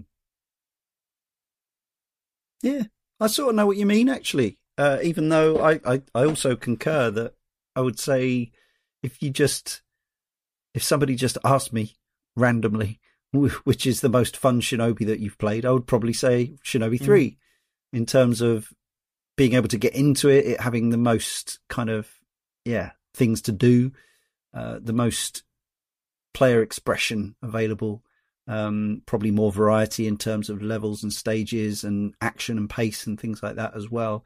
But yeah, while I would say that if people were looking for kind of, you know, maybe one of the sort of archetypal 16-bit action games that they missed that they've never played if they were looking for a recommendation this would be a really solid one but yeah i sort of do know what you mean as well like um uh, it, it does feel to me while it does feel to me like a, a game that did benefit from its extra development time and as i say i say that from a position of being ignorant of not having played the the original version or even the the, the leaked beta um it does feel kind of tight and polished and, and really well designed. And actually watching either or playing it myself as a as an average player and then watching an expert speedrunner tear it apart and abuse it, um, it kind of shows that they really did spend a lot of attention on making making the game fair and balanced and all that stuff. And um, yeah, there is there's some sort of weirdly uneven things. Like sometimes something will some boss will seem incredibly easy, and then another time you'll be in some situation that seems very hard. But yeah, I think actually part of it is yeah, read the manual mm. like in the old in the old sense, like learning to actually remember to use things like the block and the running slash attack and uh, obviously learning to time the double jump and how to hang and not fall off remembering your magics and what their uses are and all that kind of thing. Yeah, it's um, it's not a it's not a super brief game either for for its type. Uh, it's not the longest, but it's not the shortest of its type either. So it feels like a fairly uh, lengthy challenge for this kind of game. Pretty intense. Uh, the music's a bop, you know. The graphics are, are pretty cool, I think, for their time and for the hardware they're on. Um, so yeah, it's overall it's definitely a recommendation. It's nice and accessible, easy to play in lots of places, and um, yeah, you can clearly, if you do get into it, you can clearly kind of get really good at it and have a lot of fun doing so. But equally, you might find that um, it's just another one of them 16-bit action games uh, that yeah, maybe some of those little wrinkles that we talked about that might be altered if the game was released now might get in the way of your enjoyment. But yeah, definitely, definitely check it out.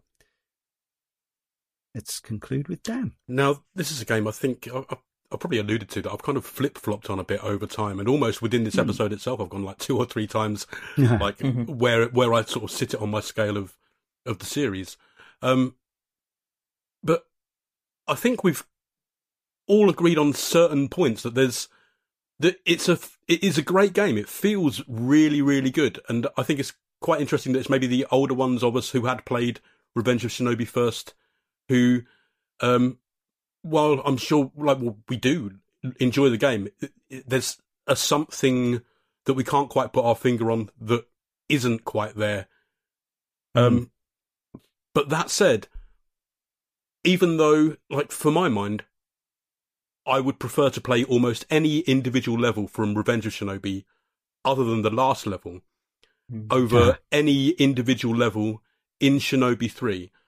I think as a whole, I would rather play Shinobi 3. It's, it is hmm. more fun. If you're going to ask me which one I want to put in a museum or in a top 10 list, I'm going to go for Revenge of Shinobi every time. But, um, I think I've kind of been convinced by playing the Shinobi 3 in the run up to this and by hearing you three talk and, and listening to Andrew Elmore's views on it, I can see that for the vast majority of people, this is the um, Shinobi game to go for if you're going to pick one in the series. Um, yeah, it's it's like a, it's more of a Saturday morning cartoon thing. It's uh, faster paced. It's um, it's much more of a mid '90s feel than I think, say, Revenge of Shinobi was. Do you know what I mean? I think it just hits a certain point of mm. time. Late 80s. Yeah. yeah. Um, and I think it just hits that certain sweet spot of things like Teenage Mutant Ninja Turtles, although it hasn't got the direct uh, references that the previous game had. It's hmm. it does seem very much still inspired, and uh, yeah, I uh, go out and play it and uh, shove Revenge of Shinobi in the museum. it belongs in a museum. Uh, yeah, it certainly is a very 90s experience. So if, even if you're just hankering for some some nos- nostalgia of that period, uh, Shinobi 3 is a, is a good way to get some. So it remains for me, uh, Leon, to thank Chris, Jon, and our guest Dan, who will be joining us again soon, editor Jay, as well as our correspondents, and of course to you for listening. Next time, in issue 579, finally, after two delays, finally, Final Fantasy Tactics